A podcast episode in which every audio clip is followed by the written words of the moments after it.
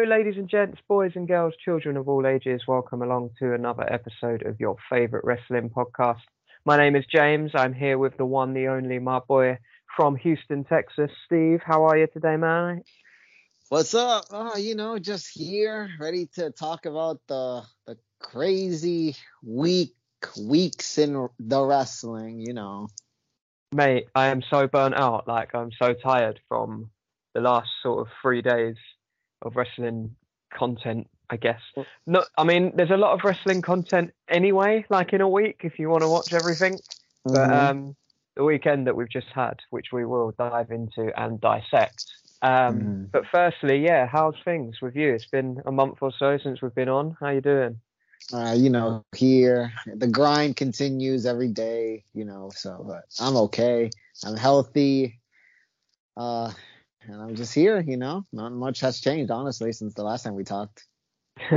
Your boy Steve today, he was um so it's about half past three uh, UK time at the moment and about half past nine your time. But you were in the gym at what, five o'clock this morning? 5 a.m. to 7:30, two and a half hours. Honestly, that is dedication, guys. I uh it's not for me. I don't I mean, like I said to you before, the only gym I've ever been into is a Pokemon gym, so um yeah, not for me, all of that all of that grinding malarkey. But um, just before we get started, um, this is episode 16, 1 6, and obviously Sweet we don't. 16. Sweet 16, and um, it's nice that you say it like that because this is our year's anniversary of doing these together. Um, oh, even though, at I mean, even though we kind of was doing them a little bit before because we were doing some other stuff on a different kind of show, even though the, Right. the concept was much the same. But um, since we jacked that in and started this one, uh, this is episode 16, and we started episode one on SummerSlam last year. So, Oh, Yeah. That's so, that's so awesome. Yeah, hell yeah. but it's been a year of sitting at home, sitting in the bedroom. Um, you know, we haven't seen each other in person since this whole thing's been going on. Oh God, almost two years almost. Past Honestly. two years now. It is past two years, isn't it? It would have been New York, um, Yeah. 2019. Nineteen. Jesus, God, Jesus Christ. Jesus Christ. Um, so yeah, sad times all round. But um, I'm supposed to be going to a show in a couple of weeks in September. Oh yeah. Yeah, they're doing a like a house show here. It's a SmackDown house show, um, like at the O2 in London. But I'm still not a hundred. Like bearing in mind we're only a few weeks out, I'm still not a hundred percent sure it'll go ahead. But I guess Mhm. we'll see. We'll guess we'll see. Um, all right, sweet. Yeah, I just wanted to mention that it was our uh, our year's anniversary, as we have no plan on this show. um, so just before, obviously, this weekend was absolutely rammed with stuff. Um, so between the last episode and this episode, just in my notes of just bits and pieces that I don't want to forget. hmm Um, just shout out to Bray Wyatt because he got released um, from the E uh, Ah. earlier this month or the end of last month. I'm not sure how long ago it was now, but um, yeah, it must have been earlier this month. But uh, yeah, Bray Wyatt has uh, has parted ways with WWE. So how did you feel about that? Uh, honestly, I was like, that was unexpected. Honestly, I totally was like, wait, what? And was- I just couldn't believe it. I was like, and then I just kept uh, hearing stories that he was difficult to work with, but I, I don't know what's true or not. All I know is that they stifled his creativity. That company Uh, did. Honestly, yeah, Bray Wyatt is such a creative genius. Honestly, I was so like disappointed to hear that he'd gone. He's literally one of my favourites, but he just seems to have been done dirty at every single turn. You know, whether it's WrestleMania 31 with The Undertaker or WrestleMania 33 with Randy Orton, even WrestleMania 30 with John Cena. You know, like he didn't win any of those big matches, and even his WWE title reigns were very, very short, um, and they didn't end particularly well. Like I said, the Randy Orton Goldberg. We can't forget the Goldberg one. Oh, mate, we are going to be talking lots about Goldberg later on, and also Sunberg. Let's not forget Sunberg. Oh, Sundberg, yes. Um, yeah, when we talk some SummerSlam stuff. Uh, but yeah, I just wanted to shout out Bray Wyatt real quick before I forgot. He'll be Um, fine. He'll be fine. I'm pretty. I keep hearing that he's mo- for sure. You know, gonna go to the AEW eventually. You think so? You think that's where he's going to turn up? Like, I Yeah, assume he would. hmm It seems to Like, be I know- like hmm it just seems to be like the second um second best player in get in the game now. Or you know arguably a lot of people are starting to say the tide's turning after what we're about to talk about. Um from last what was it friday? Was it friday? Yeah friday. Um so yeah it's a nice little segue i guess um all right sweet i'm just trying to hang on Uh, the reason why i'm stumbling a little bit here is bear with me because this will Yeah. all be worth it. So uh, you won't hear, you won't have heard it because we don't hear it before we come on the show. But I did a new, um, I did a new uh, entry entry intro to the show with some new, or not new, but some different theme musics that are kind of the rage right now.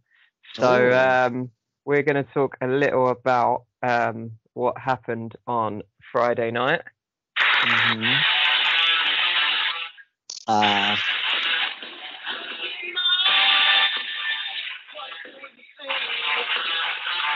Okay, so that's why I was stumbling because I was trying to load that up on on YouTube, but I had all the adverts. All the adverts kept popping up, so that was really irritating. Um, yes, your boy CM Punk, Chick Magnet Punk, Chicago Made Punk, Cookie Monster Punk, there um, you go. That's the whatever- one I was waiting for. whatever else he goes by, um, is all elite.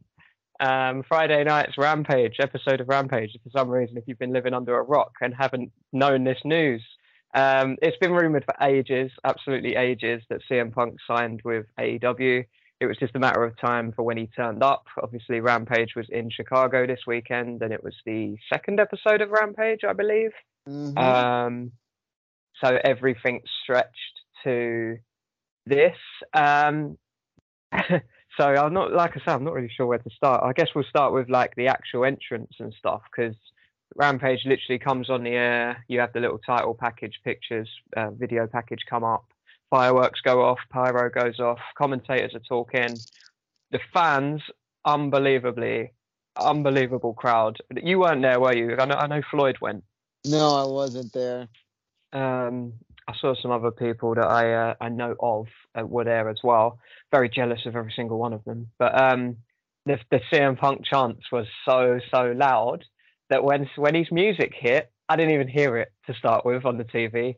I was like, oh my god, you know. And then obviously it wasn't until the graphic popped up that I was like, boy. So, uh, but yeah, what were your what were your initial thoughts um, on his on his appearance?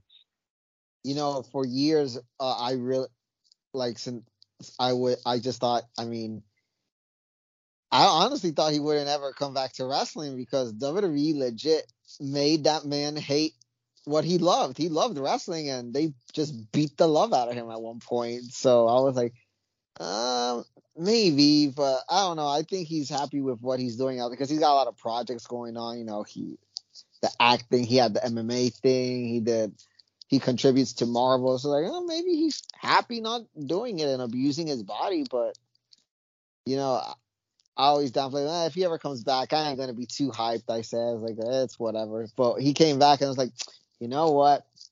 I did miss this bastard. Not gonna lie.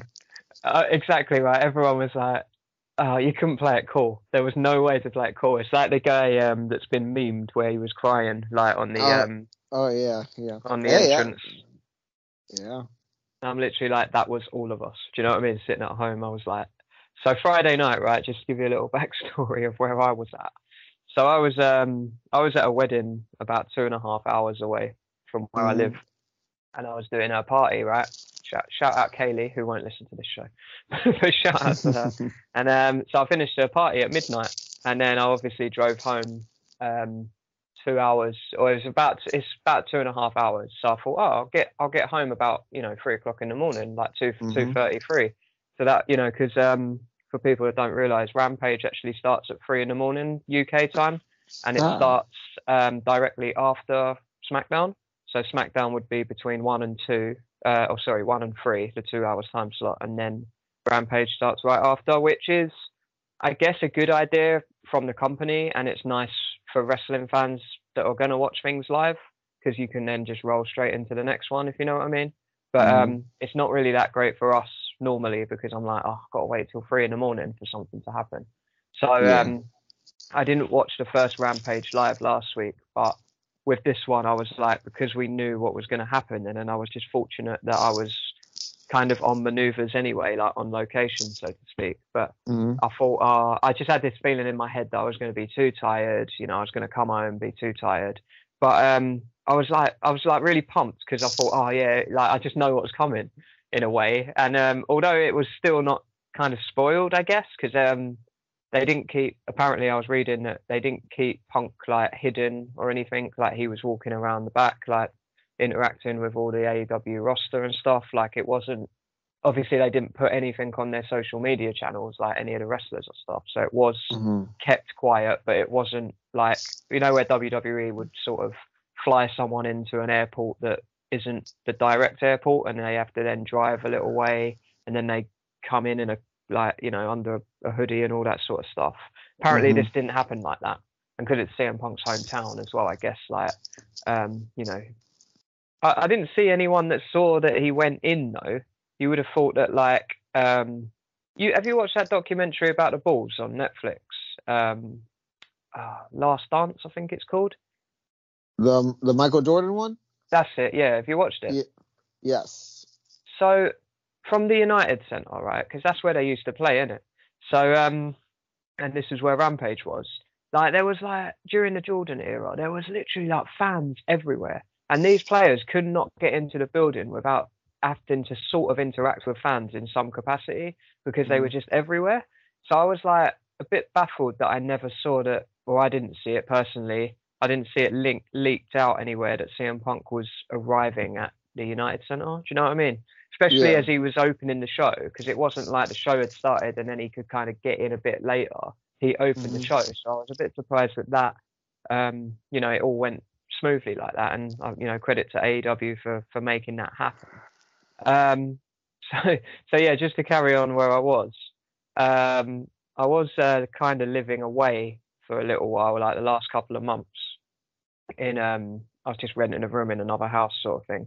And basically, what I- I'd woke everyone up in this house on um, at three o'clock in the morning, and they were not happy at all. So, um, long story short, I'm now back at home. Ah. literally, yeah, literally a few days later. I mean, there's a lot of other reasons why I'd moved out. It was kind of like my last straw, sort of thing, and I was like, yeah, I'm gonna go home, sort of thing. And obviously, Friday night did not sit well with them, and certain things didn't sit well with me. So I was like, fuck it. I'm going to go back home, sort of thing. So I'll always have that memory of like literally my last night in, you know, rented accommodation. Well, for now anyway. Um, kind of ended pretty poorly because of it. But uh, yeah, I'm, I, I don't regret anything. I like, yeah, as soon as he come out, I was like, what? Literally, I went crazy.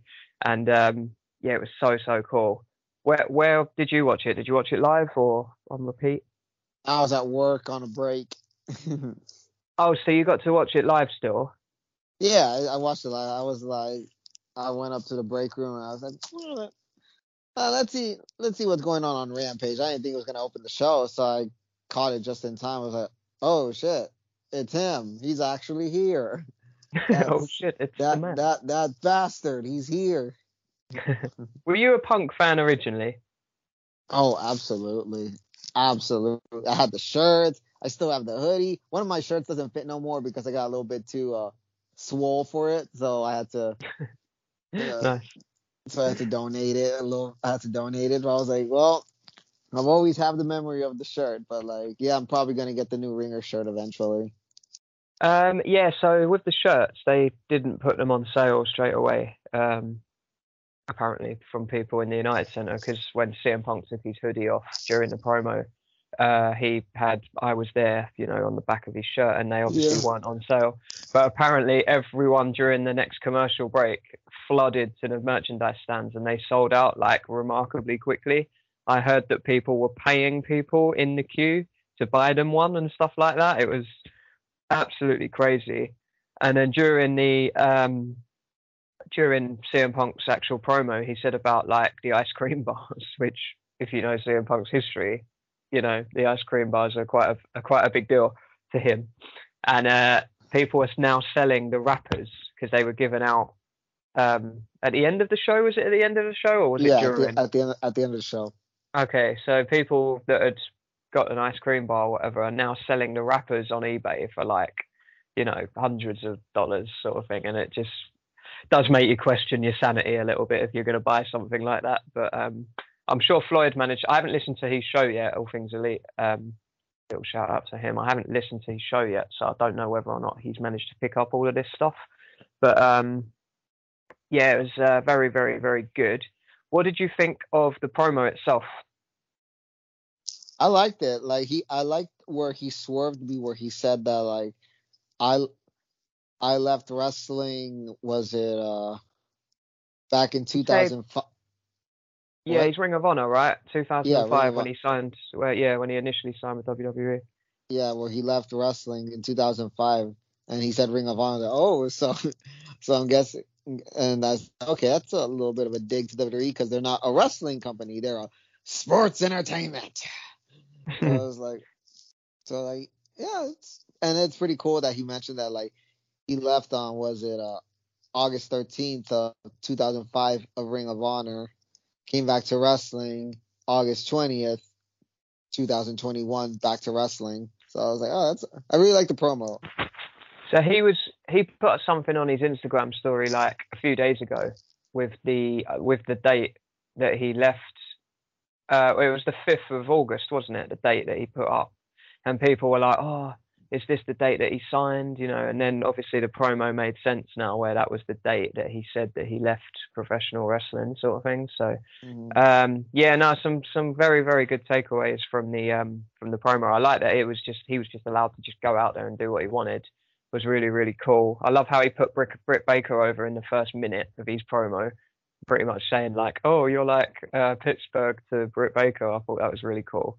Yeah. Um, so a little nod to her.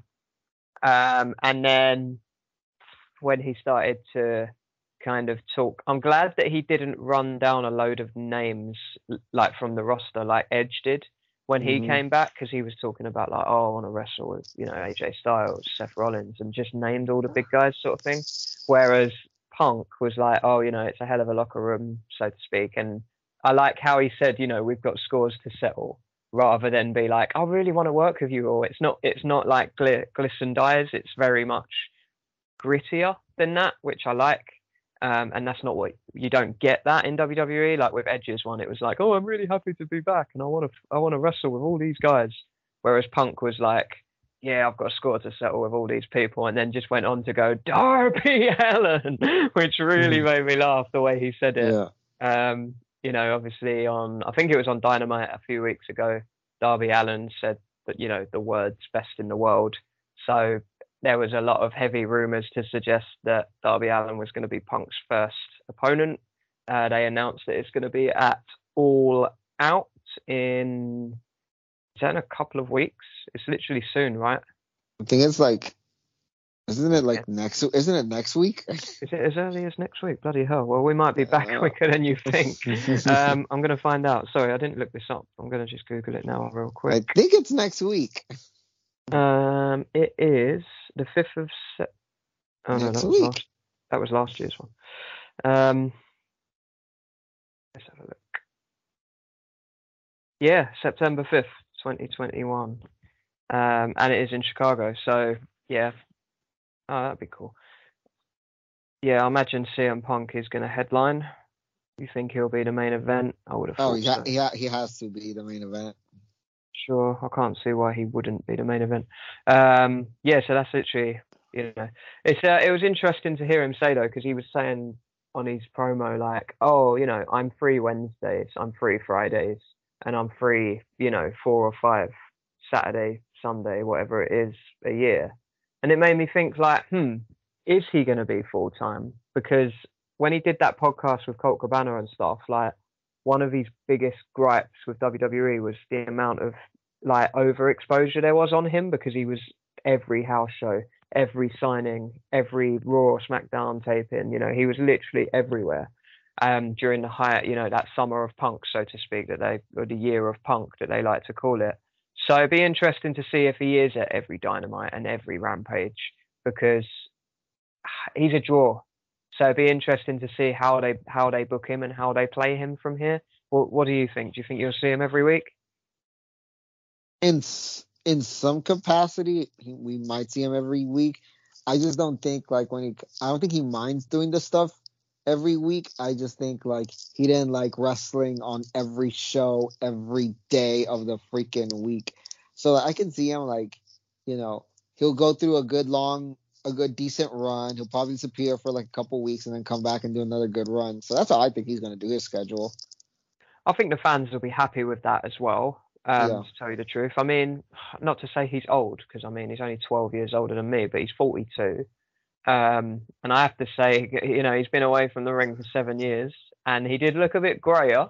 Not gonna lie. I mean, uh, the, still... the, the, the beard looked hella grey. yeah, I, I, mean, I didn't think he looked bad per se, but he looked a lot grayer, which made me think, you know, is it's it been a minute. Yeah, it has been, you know, you know, seven years, so to speak. Seven so, long minutes. seven long minutes, seven hot minutes. Um, so yeah, I'm I'm not convinced that he's going to go full time. I would expect him to be, you know, an irregular, a bit like our podcast, an irregular um, part of the show when they need to sort of, you know, boost a bit of ratings and stuff like that. So, um, but I don't think that's going to be necessarily a bad thing because he should be on every pay per view in that sense because there's only four a year mm. and the odd special here and there. And to be honest, yeah. as well, where WWE have literally just given them all of their talent over the last year or so, AEW's roster is stacked so they can do okay without having CM Punk on it. I just think what um, so I had a text from a friend, um, Ryan, his name is shout out Ryan. He hasn't watched wrestling since um, so he used to watch all the WrestleManias with me before I started going. So 28 was my first WrestleMania. So mm-hmm. um, when we were at school and then into our kind of like pre-adolescent, you know, hood, uh, we used to watch, you know, whether it was SummerSlam, Mania, Royal Rumble, we used to watch them all live, like at one of our houses, so thing, sort of thing. And he obviously mm-hmm. loved CM Punk. CM Punk was his guy then, and then he not he just stopped watching wrestling. He just kind of didn't. He fell away from it. You know, wasn't an interest in it. And he replied to my Instagram story and was like, "Wait, what?" He's like, "You telling me CM Punk's back in wrestling?" And then he wanted the the kind of, you know, the whatever we call it, the uh, the lowdown, the D'Lo Brown down of um, mm. of what's going on in wrestling right now. And he said, you know, when I pitched, when I told him what was what, he said, "Oh, it sounds like AEW is kind of going to be my place then." You know, which is interesting to hear that, you know, people are kind of drifting away from WWE. But um, I found that interesting just to sort of throw that out there. But um, yeah, it's CM Punk has brought back a lot of kind of part-time wrestling fans, I guess, to a product as well that um, needed it, I guess, because um, I mean they've got a lot of money behind them. You know, uh, uh, Tony Tony Khan's got you know loads and loads of money behind him, but you know it's all what you do with it, isn't it? So I think he's done absolutely brilliantly so far. So. Um, yeah, anything else? Sorry, we've been rambling here. Anything else that you want to add to the CM Punk chat? Because uh, I feel like I'm rambling. No, just thought the entrance was great. I I saw the look in his face when uh, he came out and just soaked it all in. I enjoyed that he jumped into the crowd. That was pretty funny. I ain't gonna lie. And, did a, uh, did a little bit of you not go? Oh, COVID. I I did. Uh, you know what? I was just like so like wow. It's he's actually here. That I was like I didn't even process that until like the next day. I was like, wait, that dude jumped into a crowd of people he don't even know. Look me the next day. I found wait, maybe you should go get tested again, bro, bro. I was like, I hope he's vaccinated. But um, yeah, no, very, very, very cool. Um, I think it's the, it was the last real wrestling pop left. I think. Um, mm-hmm. I don't think there's a bigger one now. Um, can you think of anything that would be bigger? Don't think so. Everyone was. CM, then CM Punk? Uh, nope. You know, like WWE fans have been chanting. You know, when things don't go their way, you know, in arenas, they chant CM Punk.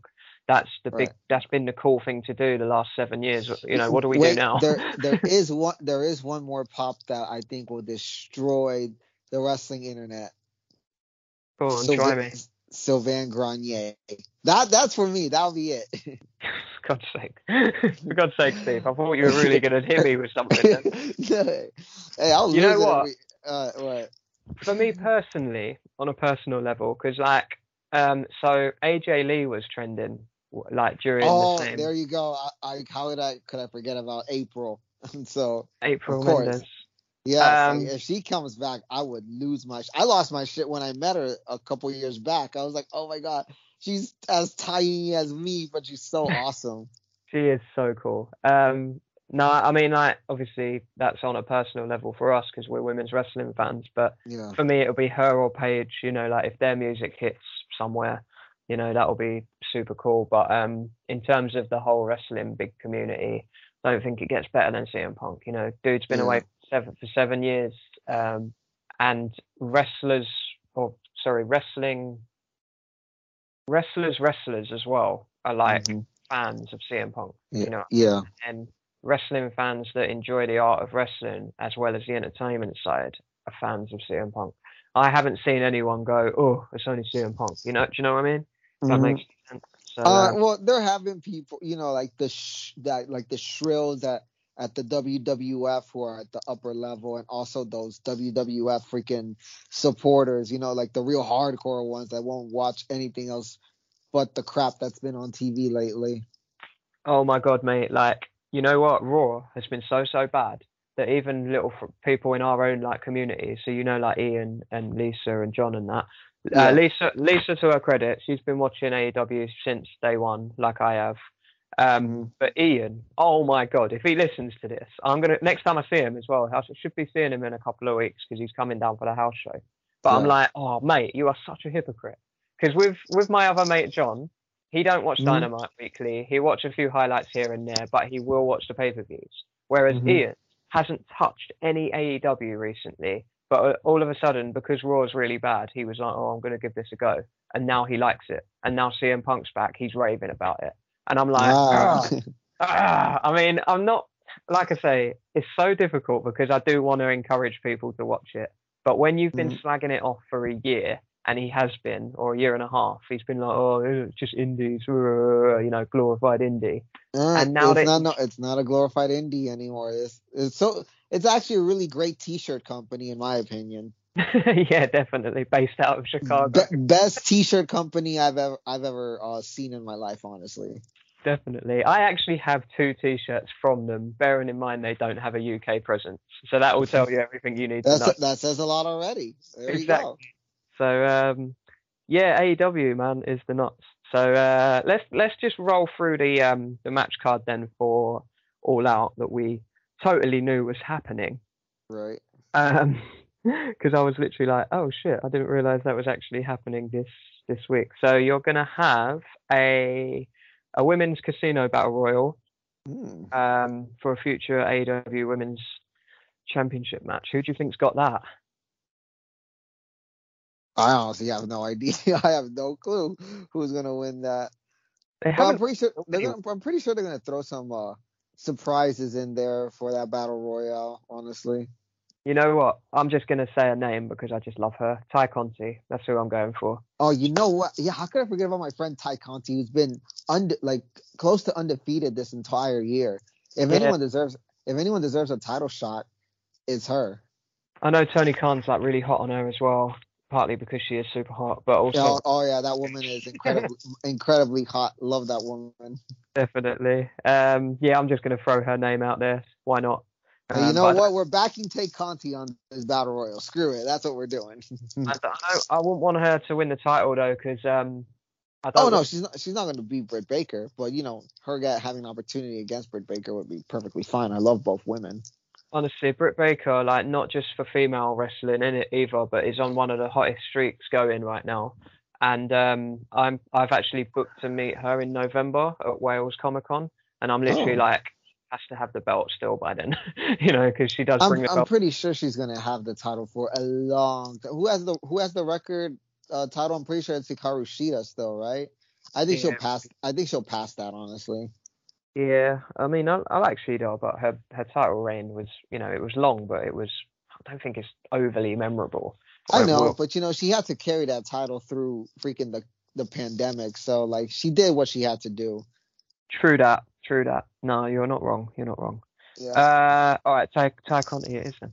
Um, Kenny Omega and Christian Cage. Speaking of which, Christian Cage beat Omega on the first episode First of episode of- Rampage for Mhm. the TNA Impact World titles. Because I didn't realize that you. I thought the TNA and the Impact titles were different because they're two separate belts. I didn't realize it's a kind of like you know when No, like they they they are different actually. It's two belts, but you know they're not two belts. It's weird. It's a whole thing in Impact.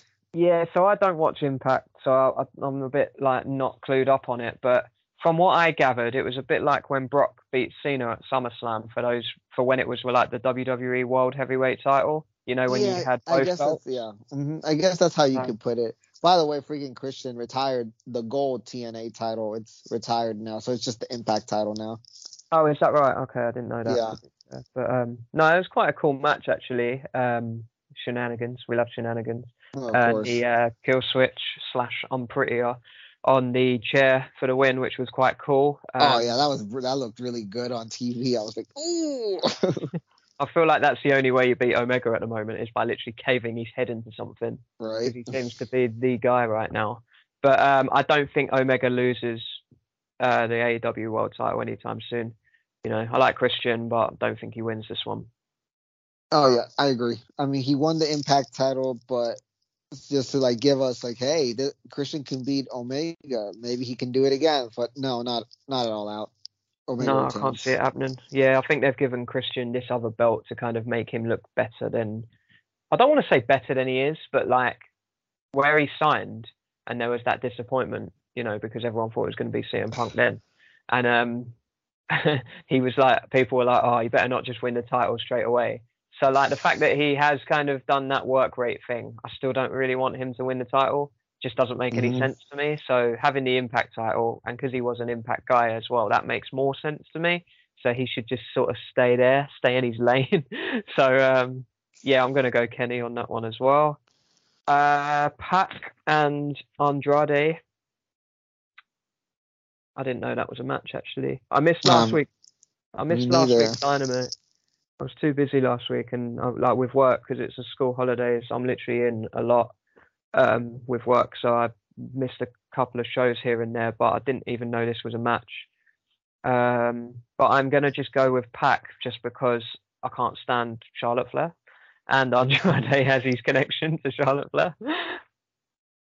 I think Andrade is gonna pull this one out because like being freaking apparently people are saying that Andrade still has yet to uh have a a great match in AEW that'll blow your freaking pants off. I was like, hey, like uh, supposedly the match he, uh he had with Omega um down in AAA like a couple like a week ago was really good. So hey, maybe this Hack is as good a worker, so eh, maybe it'll be as maybe it'll be good as well. I did hear about that actually as well because didn't didn't Andrade win that one? He didn't he beat Kenny or didn't Kenny want him to win or something? I can't remember what went down, but yeah, um, they they changed the they uh AEW uh, had uh AAA uh changed the finish so Omega could retain because I think since he already lost the ti- uh, a title the week before, uh, Right, they didn't want right. their champion to lose another title like back to back, you know. Yeah, no, I got you. Um, yeah, no, I did read something. Like I said, I didn't watch it, so I, wouldn't- I had no idea. But um, yeah, I did read something to say that Kenny Omega wanted to lose, but then yeah, he obviously won. So, hmm, okay. Um, Paul White versus QT Marshall. Again, I didn't know this was happening, so this must have happened on either last week's Dynamite or through Dark Elevation or something that I've not seen. But um, I didn't know Paul White was wrestling again. No, I didn't know that either, which is why he should lose to QT Marshall. which kind of sucks. Yeah, no, QT Marshall all day long. Uh, a steel cage match for the AEW World Tag Team Championships. The Young Bucks versus Tag Team Elimina- Eliminators. Um, but that uh, When's that? Is that going to be on uh, Dynamite this week or something? It's got to be this week, I think. I think it's got to be tomorrow, actually. It has to be Jurassic Express, though, right? No oh, one else. Yeah, they. Ha- I think they're they're the only team I think that has any momentum. Yeah, no one makes any other sense.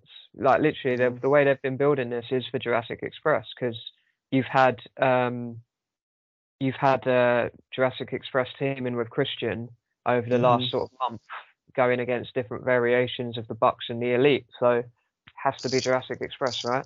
Mhm. Um, I don't really want Jurassic Express to win that tag team title match though, because I want Jungle Boy to win a singles title rather than be a tag team wrestler. But that's just my own personal um, take. But uh, yeah, you know, I, I guess um, it'd be nice for them to win. You know, they have been a faction for a long time, so I, I think for I think for Jungle Boy, I think you know you have to build keep build even though he's been getting built, you got to keep building him up. A, a, a nice little tag team reign w- doesn't hurt anybody, and that's when he can move on to bigger and better things.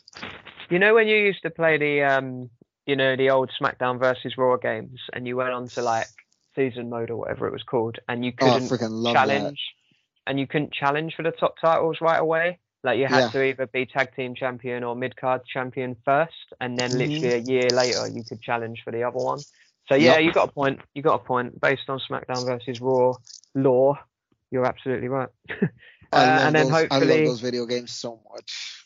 yeah, 2K22 has um no gameplay footage yet, but there's been some like little snip snippets of like entrances and things. Um, looks like it's going to be good, but I said that about the last one, which obviously was over a year ago now, pre-pandemic, because hmm it was 2K20 and they didn't do a 21 because that's how bad 20 was. That they've been, you know, they went to uh, what do they call it? Back to the um, drawing board with it. So, but yeah, 2K22 I think sponsored. Did it sponsor SummerSlam as well? Yeah, Super Slam. Yep. The Super Slam featuring John Cena. hey, it Um, really did. It really did feature John Cena. it really did. Uh, so yeah, your main event is CM Punk versus Darby Allin. Punk can't lose, surely, yep, Punk is winning. unless it's shenanigans. Darby with Sting shenanigans. No, I don't. I don't think. Uh, freaking. The reason I don't think there's gonna be any shenanigans because I think these guys know that's what something WWE would do just to really get heat, just a short term heat. I was like, nah, they're gonna do it straight up. Punk's gonna win. There's probably gonna be a handshake at the end of the end of the match. That's it. We go home happy. love a handshake. I feel like there hasn't been any handshakes for a while. What was the last handshake we saw? Can't even I can't. I can't remember honestly. Can't even remember. Wait, I remember the last, hand, I- remember last not in AEW, but I remember the last handshake. Uh, it was Becky uh, shaking Bianca's hand, and well, you know, you know what that happened. Uh, we'll get to it. We'll get to it. I know, I know. Um, okay, cool. Let's go into SummerSlam then. Well, let's just recap AEW Dyna- uh, AEW All Out will take place on the 5th of September, which is next Saturday. I actually don't know. So yeah, that's happening. We'll obviously Yep. try and come back and cover that that week, which would be cool. All right, Mhm. let's go and talk about some SummerSlam. I see we've been on for like almost 40 minutes. And we literally just spoke about Punk for about half an hour. was always going to happen. Anyway, big deal, big deal. Of course, yeah, such yeah. a big deal. Mhm. Such a big deal. Uh, okay, cool. Let's talk some SummerSlam then, which took place uh, live from Las Vegas, Nevada, um, in Allegiant Stadium, which is um, a newly built stadium. The Raiders play there. I'm sure you know this stuff already, but just for some people that might not. When I was there to see Gaga, like a year and a half ago, um, They it were building it. yeah, it wasn't finished, so that's how new it is. Um, but uh, I'm surprised it's so two surprises, I guess. I'm surprised it's not bigger because it's Vegas, and you think everything's bigger in Vegas. It's only sixty thousand, which you know for football anyway, or your football, should I say? Although no, not your Uh, football. No, not my football. No, not your football. These Uh, Americans, as Bret Hart would say, these Americans football. Goddamn Americans. Uh, their football uh, is 60,000, but with the stage and seating and stuff around the ring, should have been a bit more for wrestling. But they, they didn't not come anywhere near to selling it out, did they? Um, I saw some pictures on Instagram where people were doing, you know, like a video of the whole stadium, and Mhm. WWE's cameras were very ideally set up to show you an whole end that wasn't sold, um, which is disappointing, I think personally, uh, for like you know your second biggest show of the year, and it's like bearing in mind we've just come out of lockdowns and things where people haven't been able to attend, um, and I think that's quite telling of WWE's product recently Mhm. and especially the way that this show has been booked, which we'll you know dive into. But um, my my first initial thoughts when I started the show, because um, I did start the show. I watched the first hour, but I was in work Monday, so I didn't want to watch it all. So I watched the first hour, and my first thought was, "Where's the stage?" There was no stage. It was literally they come out of like the equivalent of where the tunnel would be for you know your Yank football people. But um, did you think they would have a little bit more better production? Well, uh, well, ever since I knew they were still trying to open up a couple more tickets, I knew that like, because they really wanted a big crowd in there. I knew that like, I'm pretty sure since they're gonna try and make this as big as close to like fifty thousand if they can, they'll probably. I kind of already knew in my head they're probably not gonna do an elaborate stage. It kind of reminded me of the Royal Rumble uh entrance, uh, the way they did with the curving of the entrance rail and everything. That's how I thought of it. Yeah, I mean, I don't think it looked bad per se, but it didn't look what you'd expect it to look. When when you hear there's a big event going in a stadium, you expect. Mhm. Apparently, though, they weren't allowed to have pyro. Apparently, because it's a new stadium, apparently they haven't tested that yet or something. So something I was reading on Twitter the other day because I don't know if you noticed, everything was just done as those like smoke kind of cannons rather than any kind of pyro. So um, I found that quite interesting because I feel like WWE really do rely on their presentation of things because you could watch the worst show in the world, but it would look great with WWE. So I felt like they really missed that. But um, you know, just you know, I, I think they knew that they weren't going to be able to use a pyro at uh SummerSlam, so they just used all of it, all they had at Hell in a Cell. yeah, they just blew it up. Literally blew they- up the whole arena. Went crazy. It is nice to see fans back in arenas, though. I have to say. Um, like I say, I'm, I'm trying. I'm hoping to go in a couple of weeks, but we'll wait and see what happens with that. But um, the official attendance was 51,326, which for that size stadium, I don't think that's very good personally. You know, Arsenal Football Club is 60,000, and we still get 60,000, and we're dog shit. So- hey, at, at least you're not dead last. Oh, we might as well be. I mean, we lost, you know, losing to bloody newly promoted Brentford. I mean, Chelsea were always going to beat us, so we, you know, we we kind of accepted that. But losing to Brentford first day, we were like, oh my goodness. Yeah, and then but- you you boys at the weekend, Yeah, um, yeah. yeah. I mean, I think you'll beat us like quite comfortably. Um, be interesting to see because I think like Pep will go easy because Arteta used to be his protege, so it'll be like, oh, we won't beat him too bad because he's a friend. we don't But, we don't um, want him to get the sack after the third week of the season. I don't think he'll get the sack, to be honest. Arsenal aren't a, like a sacking club. You know, I don't think, even though we sacked Emery, but I just don't think we would really. I feel like, you know, they keep saying, oh, trust the process, trust the process, but the process is get us relegated. I'm not sure I want to trust it. Anywho, Anywho, um, yeah, uh, little tangent there for you. Uh, so yeah, back to SummerSlam or Super Slam featuring John Cena. Uh, that was actually the main event. That was actually billed as like the biggest match on this card, which I thought was quite interesting. Um, did you see the pre-show? Because I did not. I missed I it. I did not. I think it was just Big E and Baron Corbin. Uh, Baron Corbin looks miserable still, and uh, yeah, didn't Big E Yeah. win? I'm pretty sure Big E won and got his Money in the Bank briefcase back. Yeah, I, I've been Basically, enjoying. Baron Corbin's um, shtick recently. Though it's been really funny. Like it, it's been one of the better things that's been going on away from the like main title pictures, I guess. Um, Mhm. I have enjoyed him. It's like when he was on Raw the other week. Don't know why he was on Raw. I think just to kind of you know To collect a bounty on Drew McIntyre.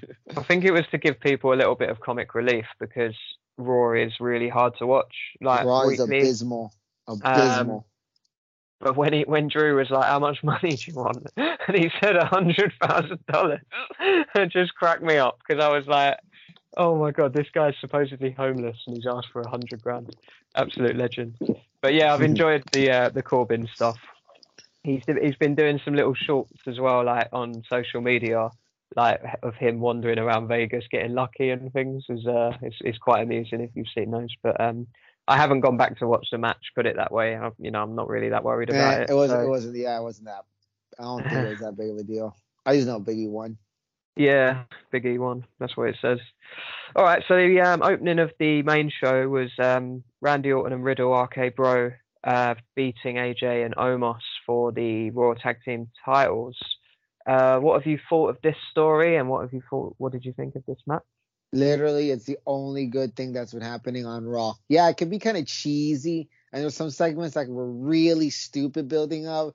But hey, uh, for WWE got the booking right. They gave us what uh the fans wanted, I guess, and that was like RK Bro uh winning the titles. So I was like, all right, that's a good way to start the show, I guess.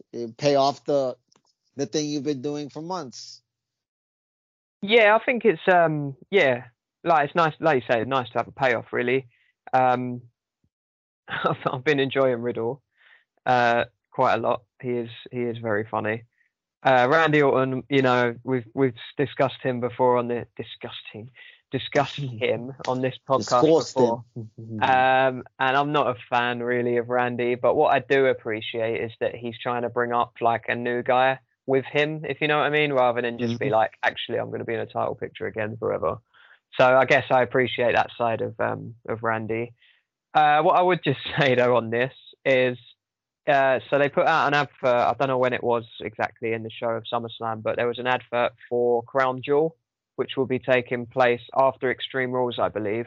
I don't a- think it's called Crown Jewel. I think it's called Saudi Money Six. This is the sixth uh, Ara- Saudi Arabian one. Yeah, So- Bl- Blood Money Six. Blood Money Um, Six right there. But yeah, they, obviously they're going back to Saudi, which is a bit disappointing. But um, obviously they've got a contract with them, so they're going to go back. So I fully expect this tag team rivalry to go through that pay per view, just Mm. because Omos is massive, and you know they'll love him there because they love things like that, don't they? Yeah, they like they love they love Goldberg like a like a mother uh fucker over there.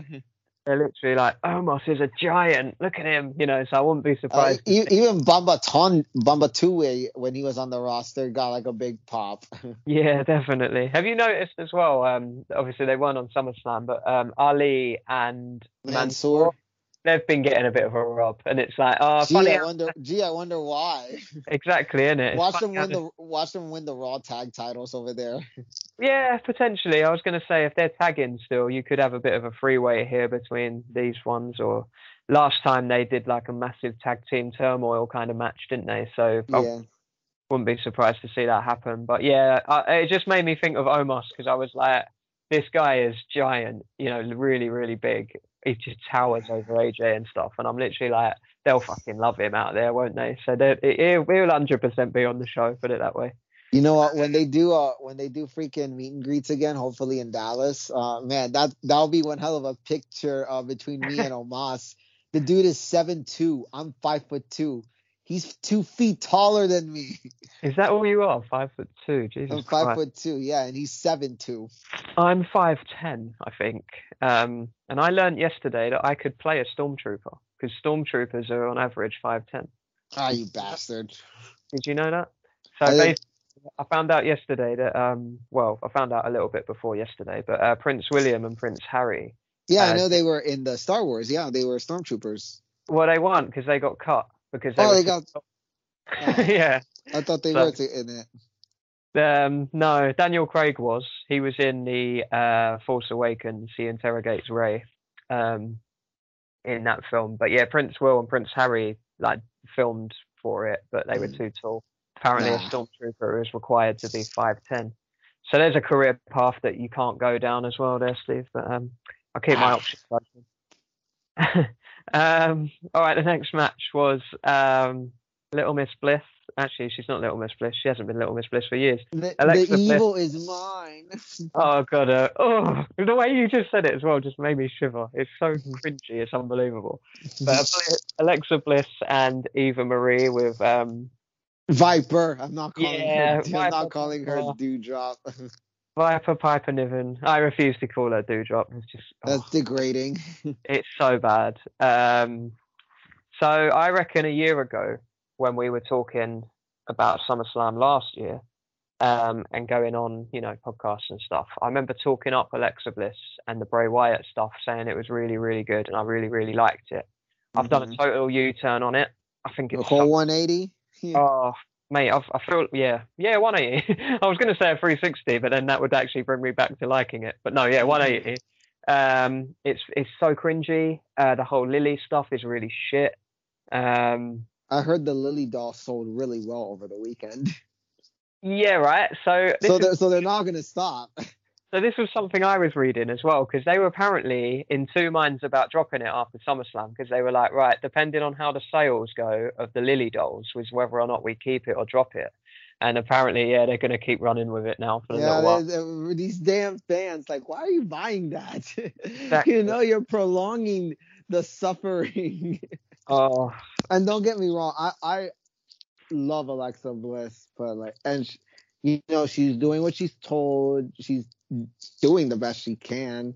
But of course, there's gonna be people who are gonna shit on her because, like, yeah, you just stole um Bray Wyatt's gimmick. I mean, she's just doing her job. Like, I can't really shit on Alexa Bliss, but I do hate the segments. Not gonna lie. Yeah, yeah, okay. Yeah, no, absolutely bang on the money there. I can't, I love Alexa Bliss, like you just said, and act acting wise, she's superb at what she's doing. But what she's doing just isn't worth doing. you know, I sounded a bit like I, Sheldon I, Cooper I want there, the but- I want the goddess back, honestly. Oh, I do too. Um, you know, I don't mind having a little bit of darkness in there because I mean, it's like with um, I compare her a bit to Candice on NXT, where she's incorporating that Disney magic to her character. Yeah, but yeah. kind of like because they're both massive Disney fans, hence why I just threw that in there. But like they're trying to do that sort of villain twist on it. But I think you know with Alexa, she is performing really well in that sense. But it's just It just sucks. yeah, exactly. What she's got to deal with is just awful, and it's just so hard to watch. Like I was watching Raw last week in my house, well, in my rented house. at the when the freaking dog winked, I turned off the TV. I was like, no, Really, yeah. I mean, I thought about it to be honest. no, I I, just, I legit did, and just started watching Thor. oh really? Why not? Why not? Great film. Um, but yeah, I was literally watching it in the living room of my rented house at the time, and one of the housemates came in and was like, "What the fuck is this shit?" And I was like, "You know what? Yeah, I don't know. I said, I'm so sorry. I didn't. I didn't have anything to say back. But um, but yeah. Uh, what can I say about this match though? Really, the only thing was like we haven't really seen if Eva can go yet or not because she hasn't really done anything yet. Uh, You know, I think she's Mhm. probably doing better than she did on her last run, but that wasn't anything very good either. Special. But she um, barely even wrestled in her last run. yeah, exactly. But I haven't seen Raw yet, so I don't know what has happened exactly. But with the whole Doudrop Piper Viper Niven, um, like kind of walking away in a gown sort of thing, as if to say, "Oh, I'm done with you." I was Mhm. fully expecting them to get back together on Raw, as if it didn't happen.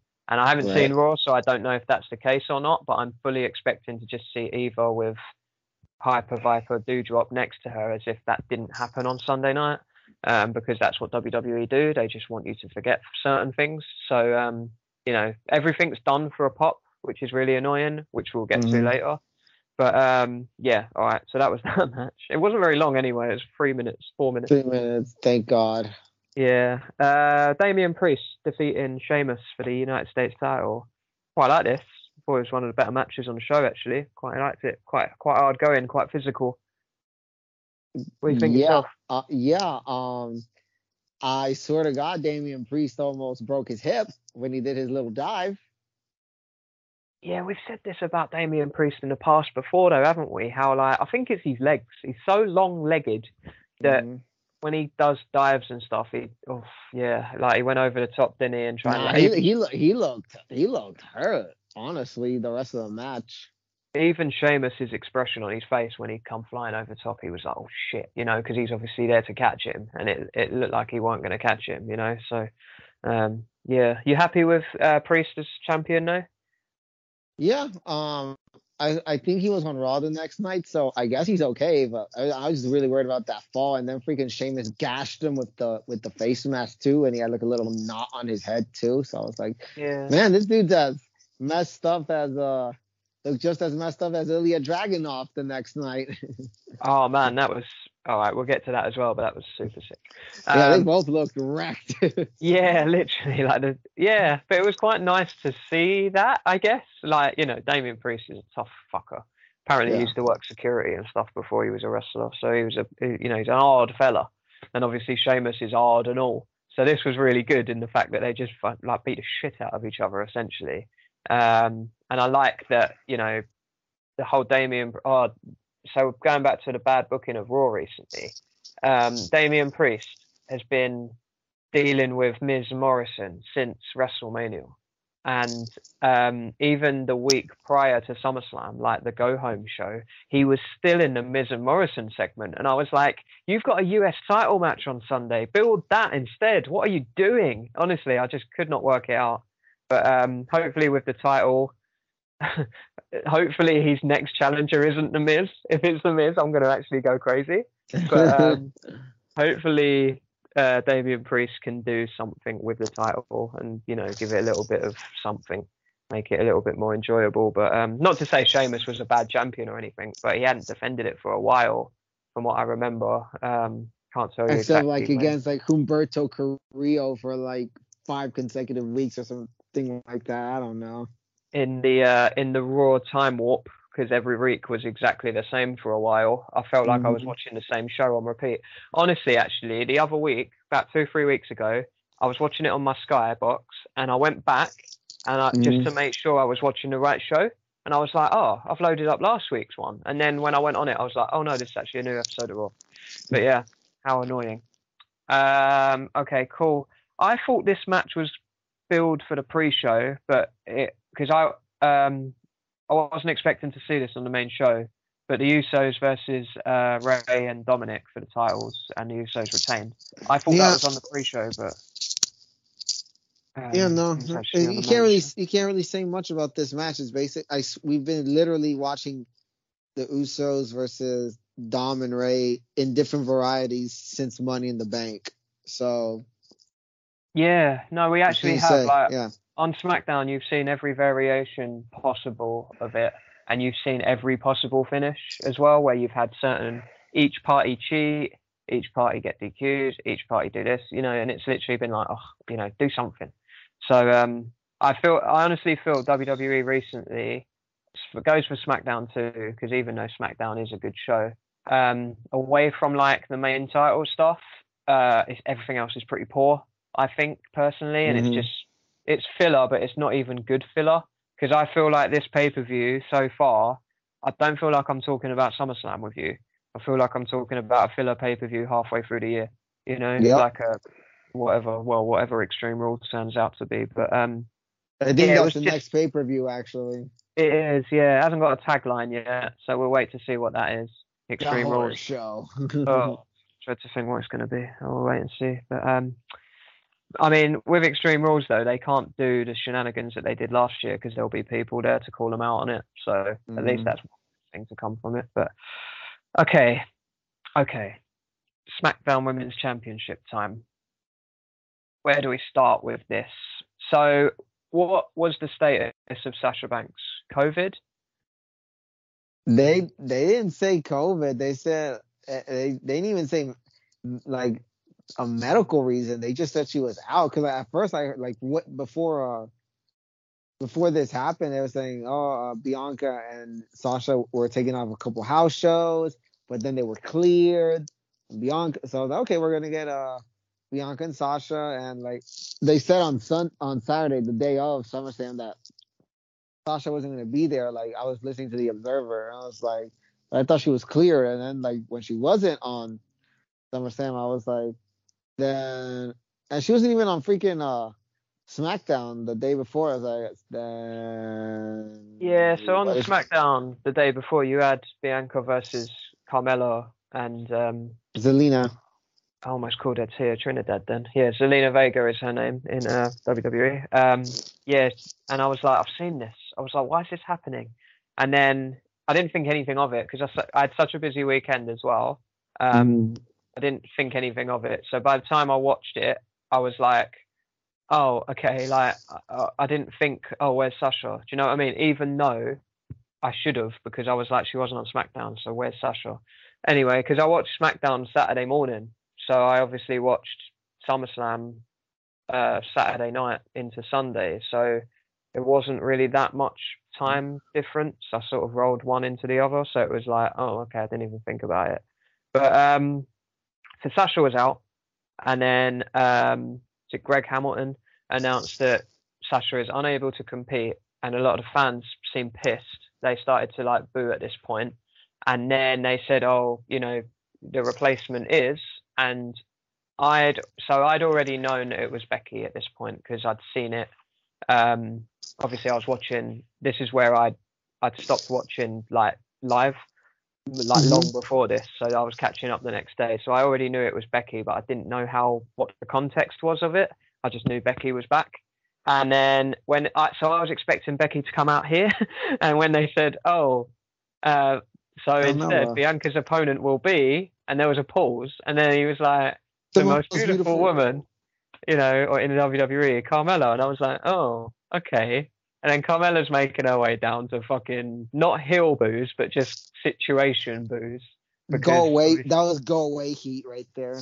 Do you, I don't think it. Do you think it was? Because I, I, I wouldn't agree with that. Just because I thought I a lot don't of think it's peop- a lot Carmella's of- A lot of people were like, I think people were legit. Like, they'd rather have nothing than watch Carmella see against Bianca again because they've literally seen Bianca and Carmella building like since before, even during before Money in the Bank.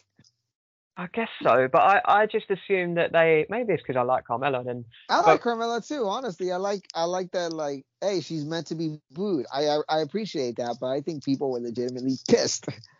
I, I thought more that they were pissed at the situation rather than the fact it was Carmella coming out. Because I was like, oh, they're booing because they've not got Bianca and Sasha.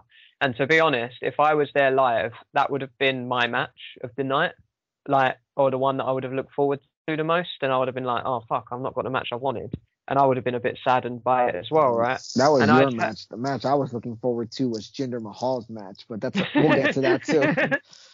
oh my god, that really made me laugh.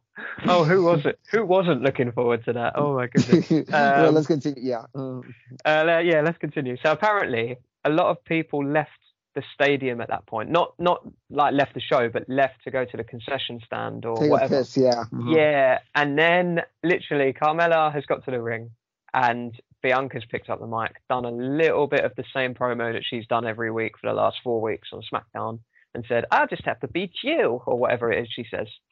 Um, and then that's where the, the you know the SmackDown Women's title's gone up in the air. Um, I don't Mhm. know if the bell rung or not. I, No, it didn't. it didn't, and then Becky's music hit, and everyone lost their shit. Which I thought, okay, fair enough. She's got a good pop, and um, if I'd watched it live, I would have popped. But I didn't watch it live, so I'd already known she was coming at some at some point. So um, she's come on down. Uh, looked absolutely stunning. I want to add her hair as well looks incredible. I love me some Becky Lynch. That's one thing I will say. But then if you're listening to this, you probably know that I'm a massive Becky fan anyway. Same with you. Um, but I can't talk positively about this. I'm afraid because Bianca just got done dirty, man. Like so she got match- cold feed. yeah. So, all right, bear with me on that on that particular thought because some people are stretching a little bit on that, and I don't want to necessarily, you know, cover it like that. But so Becky's come down, challenged for the title. I don't think the reason why I think this goes 10 seconds or 30 seconds, whatever it was, is I don't 20 think Becky's 26. 100%. I don't think Becky's 100% fit. So she's obviously beating the crap out of Carmella outside the ring, jumped in the ring, goes to shake her hand, and then punches her in the face, and then rock bottoms her or manhandle slams her, whatever they call it. One, two, three, job done. And I was like, what the fuck when I was watching it like like the next day because I didn't know that's how she won the title, and I was like, that is disgraceful. Um, Bianca, she'd only won the title back at WrestleMania, and so that so where you just said, oh, she'd been Kofi'd, would just to say on that, I don't think it's a race issue. Whereas a lot of people have stretched to that because Kofi's black, Bianca's black, they've done it because of that. And I don't think that's the case at all. Oh, I wasn't even using it as a race thing. I just thought, like, man, another another uh, world champion uh, just uh, obliterated in seconds. That's how I said. It. I didn't take it as a race. Yeah, thing. oh, no, no, no. I, that's how I. Said No, no, I get I get your point where you're coming from, and yeah, no, I totally appreciate what you're saying. But although people, a lot of people on Twitter did, yeah, feel yeah. that um it was a race thing. Which uh, I don't think is the case at all, and I think they should be ashamed of themselves for saying that. Um, personally, that's my opinion on it. Everyone's got one. That's just mine. But um, I just don't think that that's the case. But with this Becky thing, right? Love Becky, and so we we spoke a lot about CM Punk earlier, and a lot of people were already speculating for the weekend WWE are going to have to react basically because otherwise CM Punk is going to steal their thunder for their SummerSlam pay per view, second biggest pay per view of the year.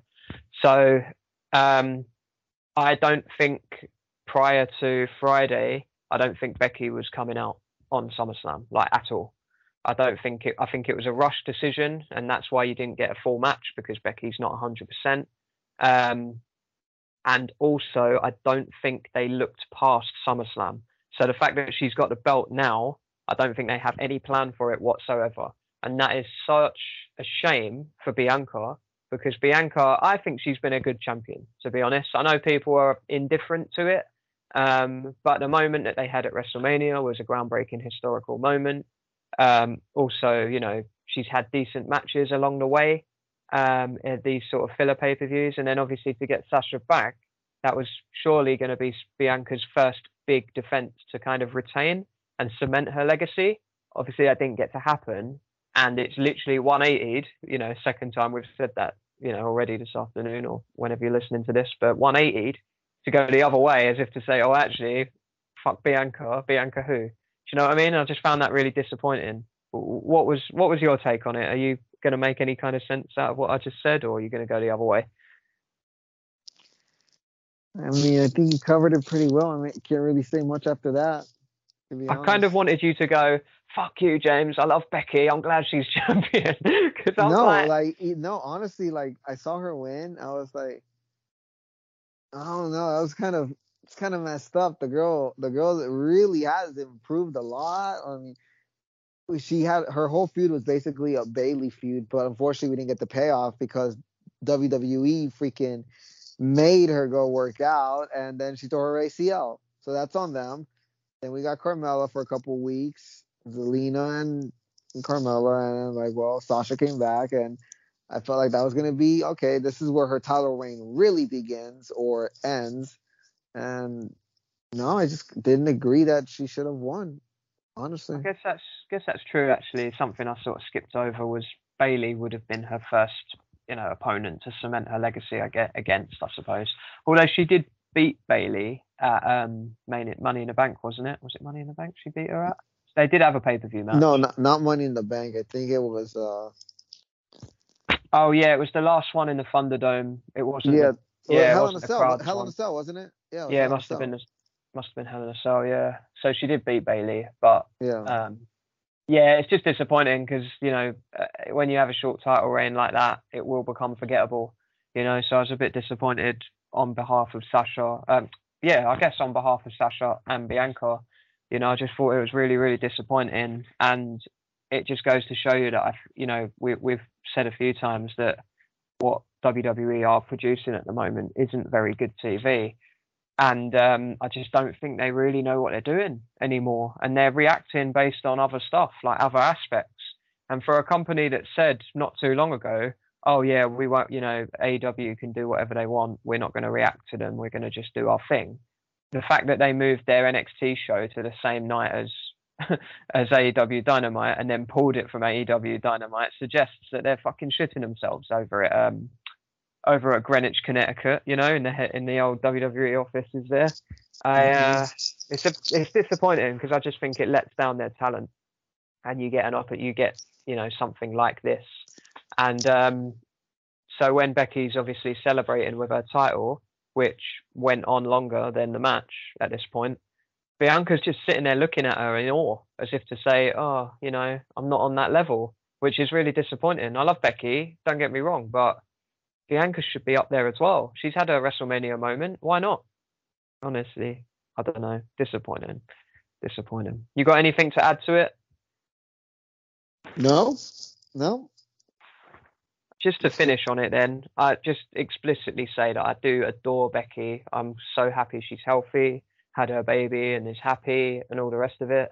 Um, yeah, lo- lovely to see her as well, but just don't think she should have been walking out of SummerSlam with a title. But there we go. Uh, all right, so on to your match of the night, Drew McIntyre and Jinder The, Mahal. the should have been main event.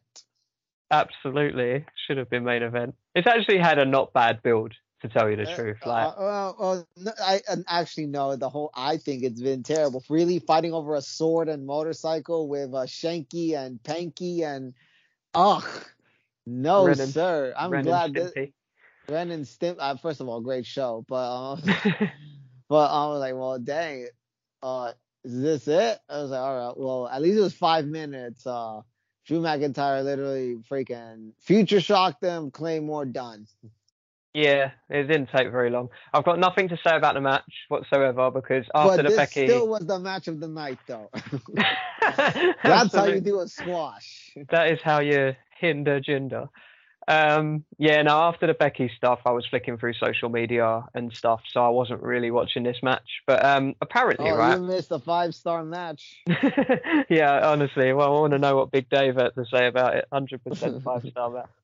Um, so apparently, where we were talking about the Lilly dolls being sold at the superstore, there was a superstore in Vegas. If you're Yeah. if you're used yeah. to going to WrestleMania, you know what a superstore looks like, and they had one in Vegas. But um, they were they were selling Drew McIntyre's swords as well. what? They Yeah, were apparently. selling the sword. Uh, they were selling out. Angela, They were Get selling Angela's. out. um, and he did a press call like the day of SummerSlam. So bearing in mind he'd been in Vegas a day by this point, he didn't even know. they didn't tell him, and someone asked What? him like, "Oh, You're selling the what- sword? They like, what do you think of the sword on sale? And he was like, didn't even know it was on sale. Like, he was like, okay. And he kind of laughed it off as if to say like, wow, embarrassing sort of thing. It was quite, quite amusing. Quite found that quite funny. But um, yeah, Jinder and Jinder and Drew, what a rivalry. At least it keeps Drew out of the title picture for a little Oh, while. yeah, you know what I mean? Yeah, well, I'm trying to figure out. Okay, now that he's done, he better be done with Jinder. But what's Yeah. that for him? Honestly, We'll hinder Jinder. All right. Um, triple threat action. Oh, it's even more disappointing. It's just disappointment after disappointment on this show at times. oh, Um, absolutely. Charlotte Flair uh, defeated Nikki, almost a superhero. Nikki Ash. Do you say Nikki Ash or do you say Nikki, almost a superhero? You know, I, I asked her that the when I when I last saw uh, last saw her, I was like, "Hey, so is it Nikki Ash or Nikki Ash?" She gave me the option. Hey, you can call me whatever. It's like, all right, well, I'll call you Nikki. I'll call you Nikki Ash, but I know that on TV they call you Nikki Ash. So, I, I've been calling her Nikki Ash to be I, I honest. call her but, Nikki uh, Ash. Yeah, Yeah, even though there are clear. Um, even though on my phone she's still like, oh, sorry, she's still Nikki Cross to me. Nikki Cross, yeah, she'll always be Nikki Cross. Um, yeah, def- so Charlotte defeated Nikki and Rhea to win her 140th um, women's title. yeah, uh, The yeah, match was alright actually. Yeah, it was. Uh, uh, I thought uh, Nikki died after uh, Charlotte Flair did uh, that corkscrew moonsault, and Nikki's head was caught between her knee and the freaking uh, railing. That was uh. Scary. All right, so talk to me about this, yeah, from a wrestler's point of view. That Uh-huh. corkscrew moon, that corks- corkscrew moonsault. Did you think it was good? I mean, I can't do one. I mean, I could just, I could do a moonsault, but I can't do like corkscrew. It looks pretty. It's just like she. Usually, I think her corkscrew is better than her actual moonsault because her actual moonsault is shite. Honestly. Yeah, we've said this before on this podcast, haven't we? How like I don't think Charlotte's moonsaults are very good at all, and I think it's just because she's got long legs. I think that's all it is it's legit. she's tall. It's legit that. Um, He's too long. when she does it from the top rope corner, like to the outside of the ring, though, it looks a bit better. But I just think they look when she did it like the corkscrew one. I just thought it looked really clumsy, and the fact that yeah, Nikki Ash almost died there in the corner, getting her head wedged between a foot and a railing. I thought uh, I don't think it's come off the way you've wanted it to. You know, like you could probably do it ten times in rehearsal and it looks great, but that one time on TV it doesn't. So, and I'm not just slagging Charlotte because she's Charlotte, but um, because the match was decent. But um, like I always say to you, and we talk about it all the time, it doesn't matter. It doesn't matter that the match was decent because it's the same result every single time. And I'm just done with it. I just don't give a shit anymore. I'm like, it sounded like it. it sounded like Charlotte got cheered at uh, when she won the damn title because I think people really, really didn't not like Nikki. I I don't think they liked the character. I'm like, yeah, I heard mixed reviews about Nikki Ash. To be fair, which No, is fair I enough. heard she. was- I heard she was booed out of the goddamn building. Yeah, which is unfortunate because it is a character she's come up with herself, so it is unfortunate. But and I guess me and you are fans of her anyway, so that's why we probably liked it. But I Yeah. understand why why people didn't. But Yeah, um, I mean, I thought like I, I I knew she was gonna lose the title. I was like, well, if she's gonna lose the title, like I knew in my head, all right, Charlotte Flair is gonna get the title. But I was like, I'll take. I mean, I wouldn't be angry if Rhea Ripley got it. I'd rather have her than Charlotte Flair again. But I knew, I knew, I knew what was gonna happen. We all knew what was gonna happen. they were never putting it on Rhea Ripley, man. Like literally, Nikki had a better chance of retaining and Rhea Ripley winning it. No way was Rhea Ripley winning that title.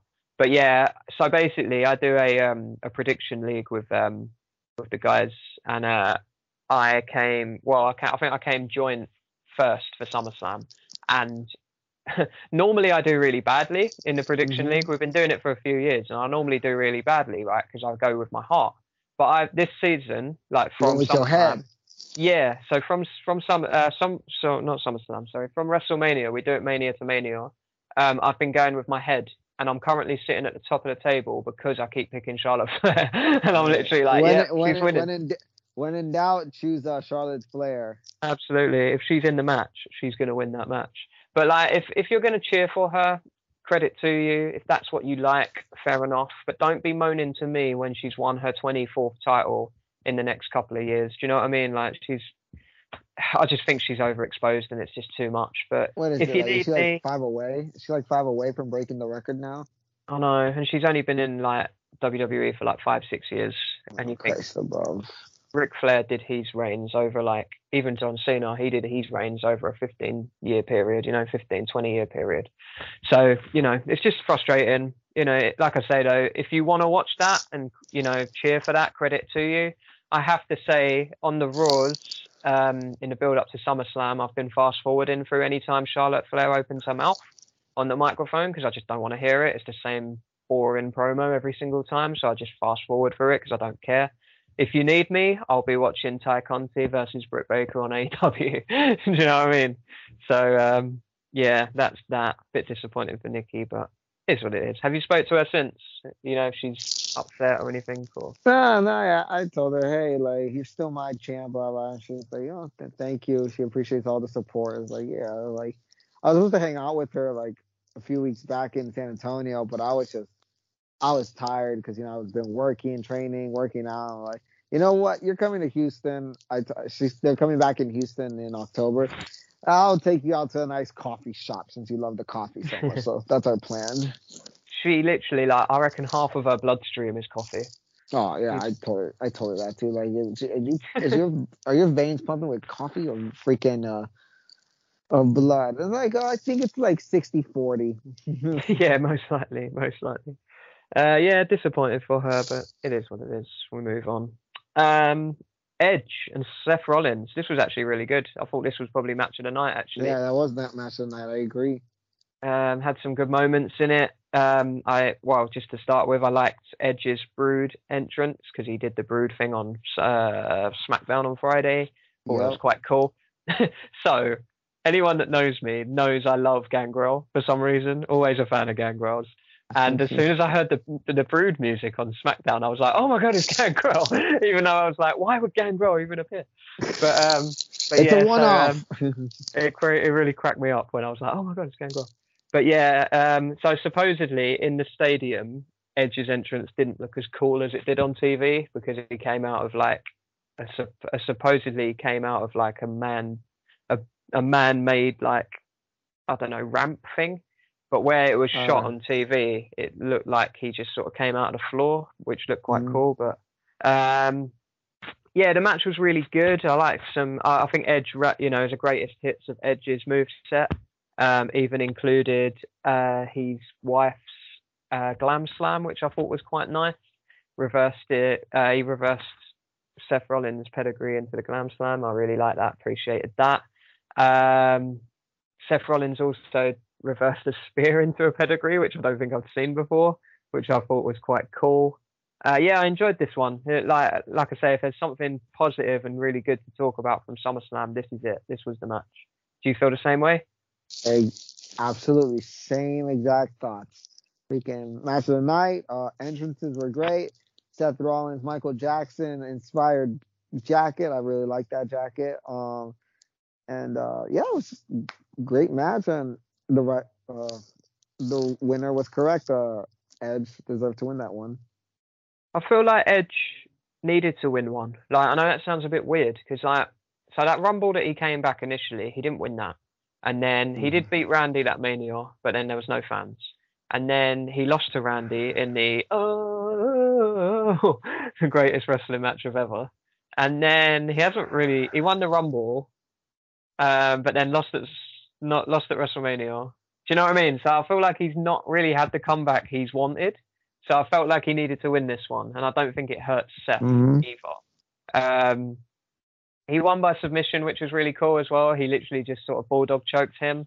They didn't call it a bulldog choke because that's naughty. You know, AEW like to call things real things.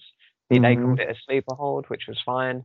But um, I'm fully expecting Friday Night SmackDown Seth Rollins to just come out and go, ha ha ha, Roman, I challenge you. Do you know what I mean? Because that is what WWE booking is. And I expect um, I expect Roman and Seth to go um, through through Extreme Rules to get to Roman versus um, Brock Lesnar in the Saudi show, maybe. But um, yeah, I don't think I don't think this defeat hurts Seth Rollins like at all. But yeah, it was a really good match. I enjoyed it. I think it was the longest match of the night, actually, was it? Um, no, the second longest match at 22 minutes roughly, so or 21 minutes. But yeah, it was good. I enjoyed it. Liked it a lot. Um, I don't think Gangrel comes back, mind you. Uh, Um, uh, he can always never say never. say no. oh, David Heath, what a boy. He was old when Edge was coming up. To be fair, like I met him actually at a Comic Con or a WrestleCon or something, and he had his teeth in, like his vampire teeth. But I thought, Mhm. you haven't got teeth under there, have you? You're like just an old man eating soup for a living. Um, but yeah, anything else you wanted to add to Edge and Seth? Mm, no, I think we're good. Quite happy with that, yeah. Uh, okay, another train wreck. Bobby Lashley and Bob Goldberg. Um, where do we start with this, man? The match Uh, ended via a referee stoppage because. Do you, do you think this injury was legit, or do you think it was part of the writing? I'm gonna. s- Uh, well, could uh, he is old? Could be honestly. It's a higher chance it was legit. That's what I think. I- It looked legit, but he didn't sell it very well. It was kind of like he just kept falling over as if both legs didn't work. I was like, oh, Bob, you know, you he, he's built a career on not selling stuff because he's stop, stop wrestling. How's that? That Yeah. that would be easier. honestly just stop wrestling. Um, you know, we yeah. Uh, I think like what we wanted was Bobby Lashley versus uh, Brock Lesnar. That's the part-time match that we wanted, and we didn't get that. We got Goldberg instead. Um, in the build-up to this match, though, fucking Sunberg, he's been doing my head in, right? And um, I can't remember what episode of Raw it was, but there was an episode where it was like him and his whole football team, not for real football, but your not your football, but America football. Uh, they were all like ringside, and it was literally like a copy clone of Sunberg. There was like ten Sunbergs. Um, but yeah, this guy, he went from like 12 years old to like 30, like almost overnight. The guy looks like fucking jacked, and you know he's a man now. But I think he is only about 16. Is that correct? 15, 16? Yeah, 16, I think. Yeah. Um, I'm just glad he's not taking his top off anymore, and you know. Jeez. You know, I don't mean to sound like an asshole, but actually I kind of do.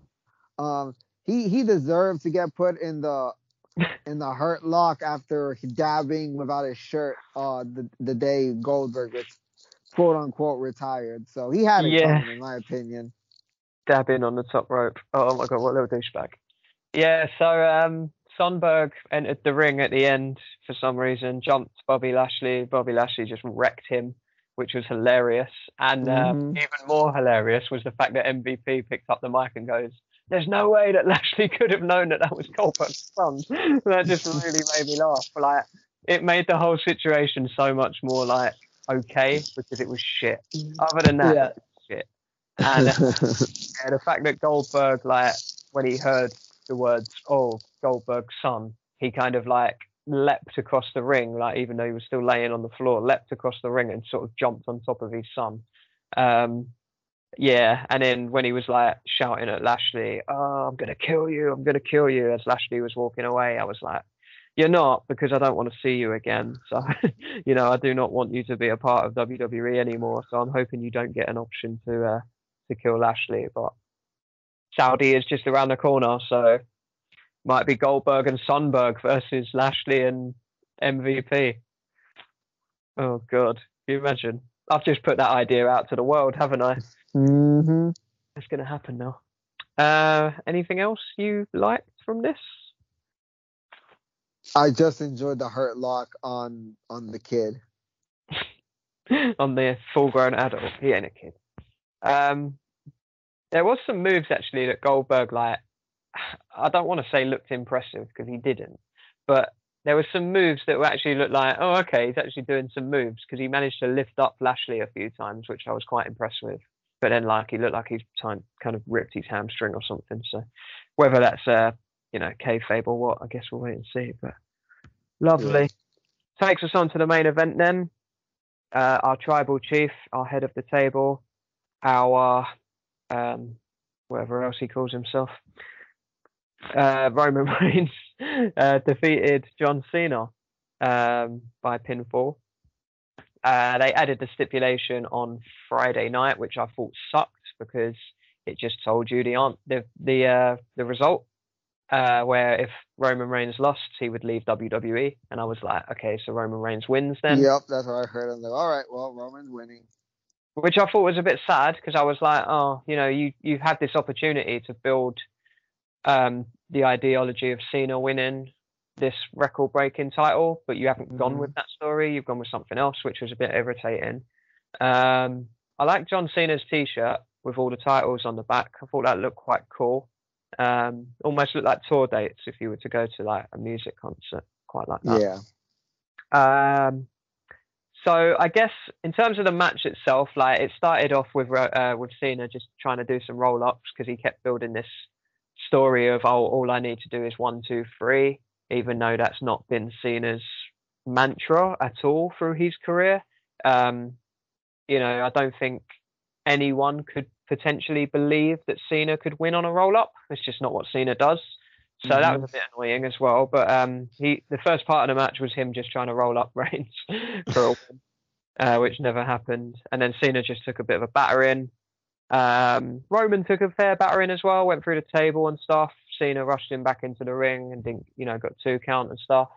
Um, and then yeah, Roman won with the spear in the end, didn't he? Oh yeah, yeah, yeah. Um, freaking. Uh, you know, uh, honestly, during the match, I could not. I was watching the match, but I could not stop staring at John Cena's bald spot. I know, right? He's got an adult haircut now as well. Like yeah, he grew it. He grew it out because he's a Hollywood star now. I think he looks better than he did when he did the last one because he turned up with proper like dad hair at the last Oh one. my god, the last time he should have. holy crap, that was that was bad. Freaking the he had the part and he had it sneak to one side. Like, ooh, he still Yeah. had his he still had his peacemaker uh freaking uh uh haircut. I mean, he's still jacked as shit though. To be fair, Oh, have you seen um Have you seen the Suicide Squad? Yep. I've Did you enjoy it it? too many. Oh, I loved this movie. Not gonna lie. It was good, right? Like I went with a friend who he didn't rate it. He thought it was a bit too silly, and I was like, "Yeah, but that's what it is. That's what it should be." I said, "Are you That's really?" what it's expect- meant to be. Yeah. yeah. Are you? I said, "Are you expecting like a, a talking shark to be serious?" Because uh, he was going, "Oh, but the villain was just some big like Patrick Star, essentially," and I was like, "Yeah, but that's the whole point. It's comedic, you know." Actually, the the real villains were the American government. Just saying. Fucking hell, man! You live in the wrong country. You're in the American government. I I sake. swear I am in the wrong country. I need to move Honest. to Europe or something. Honest to God, we'd be happy to have you. Believe me. um, yeah, no, great film though. I did enjoy it. I thought it was really funny. I love myself some Harley as well. She's Yeah. really. Good. yeah, But yeah, um, I like Cena was- as an actor as well. Yeah, Cena was really funny, but um, honestly, the match was, uh, literally the match was Superman punches, shoulder tackles, roll up, spear. You can't see me, a shitload of AAs, and that's it. The match was Roman Reigns versus John Cena. Like, if anyone expected anything different to that, I'm sorry, I don't know what to tell you. Do you know Although what I mean? I will, I though I will say, I think it was maybe a little bit better than their first match they had, like at No Mercy. Yeah, might. Yeah, all right, fair enough. I think as well because Roman's like, you know, Mr. Biggie bollocks now, isn't he? And he is Yeah. actually convincing. Because um, a lot of people were saying, oh, when Cena came back, like, oh, he absolutely owned Reigns last time on the mic and stuff. And I'm like, yeah, but it's totally different this time because Roman Reigns only says a few words and you're totally captivated. And it, I, I just see him as a totally different person. Uh, you know, it's it's not even the Roman Reigns yeah, of old. it's a totally different Roman person. Reigns. Yeah. Hundred percent. So uh, the talking point was that from this match though was the ending, really, where um, uh, again, you know, inferiority complex coming in from WWE again. CM Mhm. Punk came out on AEW uh, AEW Rampage, so we've got to do something. Um, so Brock Lesnar comes out at the end dressed as a Cowboy. Viking. Viking cowboy. What do you think of his onion hairstyle? Um, it's interesting. You're a man of culture and different hairdos. Is your hair still pink at the moment, by the way? Yes, it is, but I'm gonna change my hair probably in September for someone's birthday. So Captain Coda.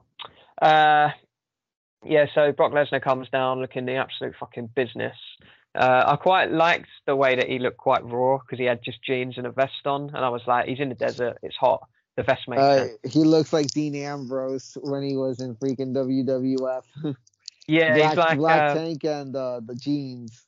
He's like Dean Ambrose evolved. Uh, So, So yeah, Mhm. Brock comes down to the ring. Um, doesn't actually get physical, just sort of like comes down and Paul Heyman shits yeah. himself, yeah. which is funny, so so funny. Um, Now- they were now saying actually, you know Mhm. the um, the match graphic of when it was custody of Dominik Eddie Guerrero. oh, they did the custody of uh of uh, Paul Heyman. Yeah, Brock versus Roman, custody of Paul Heyman. I thought was really funny. Uh, so yeah, Brock comes down. Nothing really happens. It was just you know everyone was excited to see him. Roman takes a takes a role and says not tonight sort of thing, which I thought was quite cool from a heel champion. I thought that was quite cool. And then the show goes off the air. But um, I've seen a video on Oh yeah, on I was YouTube to I was gonna bring it up. Yeah. on on Twitter where Cena rolls back into the ring and Brock Lesnar just fucking ruins him, just absolutely Just destroys him, wrecks him. which was so funny to watch. And I was like, I was kind of glad that wasn't on the show because it would make Cena look shit for when he comes back next time. But um, I'm just glad the fans in attendance got something from Brock. I guess It's just so it's just so weird to see Brock as a babyface. I saw when he was going up the ramp on a video, he was high fiving fans Yeah, and right. everything. I was like, ooh, what is this? I was like, Brock Lesnar's my mate all of a sudden. Honestly, I've always said about Brock Lesnar, he'd be the most intimidating to meet just because he wouldn't give a shit. You know, he'd always be this guy that's like. And he says he hates people, so the fact Yeah. that he's all like, man, if, if he's just playing a role, man, you sold me on you being a babyface. But then I've also seen like pictures and stuff from when people have met him, you know, in a grocery store or whatever, and they've said that he's actually quite a nice guy. You know, he will stop for a photo. He just doesn't want to do a big sign-in where he has to do say 500 sign-in uh, Yeah. photos in one go. You know, which I appreciate. But Yeah. you know, Brock Lesnar's back anyway, which will be for uh, Blood Money Six, I imagine, as you were saying. Um, Mhm. uh, it's a bit annoying that it, it is. Uh, I guess it makes sense because the whole Paul Heyman stuff and Roman hasn't beaten him because Roman was like on SmackDown saying, "Oh, I've beaten everyone. I'll beat John Cena," and then Brock Lesnar's back. If he beats Brock Lesnar, maybe they do two of those shows because they might do. Um, actually, no, because Survivor Series will be champion versus champion, won't it? So it will be. Yeah. It'll be uh well, if Lashley's still champion by then, it'll be Lashley versus Roman. But it you know what? It could quite well be Bob Les- Goldberg versus Bob uh, versus Brock Oh, Lesnar. I'd rather have Bobby versus Lesnar. At least we get finally get that match. He needs to get that match, yeah. But I just think that But I- knowing them, it will be Bob versus freaking Roman. yeah, yeah, probably. But I've because that was a match we didn't get as well at Mania like last year. Oh no, no, I'm really thinking that's what's gonna happen. Oh Jesus Christ, mate. So I reckon Bob Goldberg takes the title off of um, Bobby Lashley in Saudi. Yeah, I think that's yeah. I've just booked it. Mate. Oh god damn you, James. I totally forgot about the damn Saudi show. God damn it! I've just booked you to some uh, to Survivor Series, mate. Sorry about that. Oh golly, mate. God. Uh, what I was hoping was it'll be Brock versus Roman um, somewhere, probably Sau- Saudi. Roman beats Brock, looks like a million bucks. Beats him again somewhere, maybe at the Rumble, and then Most likely. Yeah. and then goes on to Dallas to face The Rock. I think that's if they the can story. get the rock. If they can if- get the rock. Yeah, if they can get The Rock, but then what do you do after he beats The Rock? you know, like There's no there's no one left. There's Honestly, who do you no beat? one left. exactly. You have to have him lose the title at some point, but um, I mean Big E could cash in on him, but Yeah. then there's there's that. that's a shout. I mean, as well, that that would, I mean, Big E could still have the briefcase by next year's Mania, so there's a shout that he could do that, you know, after he beats The Rock or something, or you know, if The Rock beats Roman and then Big E cashes in on The Rock or something. I don't know. It's just ideas, throwing ideas at the wall, really, but um. Doing more than what WWE are doing anyway. They ain't got a plan up until the fucking next pay per view. So, you know, we're spitballing here, but don't be surprised to see any of that come true. But um, yeah, that was SummerSlam. Obviously, I didn't watch it live, so I didn't do the rating on Twitter. But are you giving it a poor, a satisfactory, a good, or an excellent? This show it wasn't the worst show in the world, but disappointment after disappointment, like you said, it basically sums it up. I never thought I would give the show that Becky Lynch returns on a satisfactory. I just never thought I would give it that rating because of Uh-huh. it's Becky Lynch. But the way it went down just did not sit good with me. Um, and that was the match I was looking forward to most. Really, it was just the Edge and Seth match that was really good. Everything else was just a bit meh. So yeah, satisfactory me. I think it's I think it's too harsh to call it poor because I don't think it was poor because Raw every week is poor. But um, but yeah, I don't think this was leaps and bounds better. So I'm just going to put it at a satisfactory myself. Uh, yeah. So that was SummerSlam. Have you been watching NXT? Been trying, but I didn't finish watching Takeover last night. Okay. Well, we'll talk. Where did where did you get up to? Oh, I I, I finished uh Takeover. Oh, you finished Takeover. Oh, all right. Okay. Okay. Yeah, yeah, I finished it last night uh, when I posted that picked uh video of uh Walter versus Ilja. Sure, sure, sure. All right. Just before I speak about Takeover, I just want to say a congratulations to my Candice LeRae, pregnant. Little clap for you there.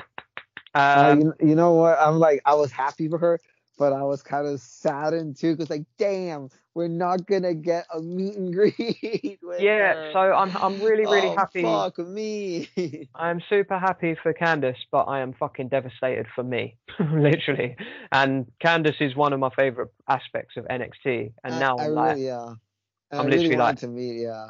I really wanted to meet her with the purple hair. So yeah, oh, maybe she could still do something. I don't know how yeah, she'd be by Mania. Uh, I don't know, but I was like, I was gonna like legit like change my hair color to her hair color for for the picture in Dallas, but nah, I know. I'm gonna change it in September now. At least we can say we've met her in the past. You know, Yeah, we, we but I that. look so ugly in my old picture. I wanted a new one where I looked so good. Oh, that's not the way to look back at yourself, man. Like, you know, Ah, history. oh well. I, I mean, like, I look, I'm looking at my photos now, literally on the wall as I'm talking to you, and I mean, like, my hairline nowadays is fucking shocking. I'm only gonna get worse. Like, I look, I look so hot now. I look so hot now. I don't think I ever looked hot, but yeah, sure. Um, all right, NXT Takeover. Um, I guess we started SummerSlam with like just the set and stuff. They had Mhm. a new, they knew, they had a new stage designed for NXT Takeover, but they need to get the hell out of the CWC, man. For me, it just looks crap. I don't know why. I'm just not into it anymore. Um, I don't know how you feel because you know me and you are big NXT guys, but NXT for me, like the last couple of months maybe, has kind of been in the mud a little bit. Hasn't been the show that it once was. Oh yeah, it's nothing like when they were at its high point. It's completely different now. Ever since they went to two hours, it's and trying to compete against, dare I say, a better show, just hasn't lived up. Honestly. Yeah, no, I get you. I get you. Um, so yeah, I I just hate seeing the CWC with like the they've still got the protective screens up and stuff, and I just, you know, fans are back in the arenas now and they're interacting. You know, the fact that CM Punk jumps over a barricade into the fans, you know, like. uh, it still looks like a pandemic world in the CWC, and I'm just not a fan of it personally. But it is what it is. But um, anyway, let's get into it. Uh, Cameron Grimes, my favorite wrestler, Cameron Grimes, uh, defeating LA Knight for the uh, Million Dollar Championship. I quite like this. I really like this. In fact, this match. Um, I really like Cameron Grimes. I think he's an absolute superstar. Really, really wanted him to win this one. Um, I'm not normally a Ted DiBiase fan. I don't like the whole million dollar shtick. I never really liked his son either when he was in WWE. But um, but I'm loving Cameron Grimes with it. It's just so good and so funny. Like where he's been in the build up, like uh, LA Knight's like personal assistant butler, and he just sort of hasn't given a shit and been doing things all the wrong way. Has been really entertaining to me. Probably one of the best aspects of NXT. But yeah, I really liked it. Um, Cameron Grimes is your new champion. What did you think, Sah?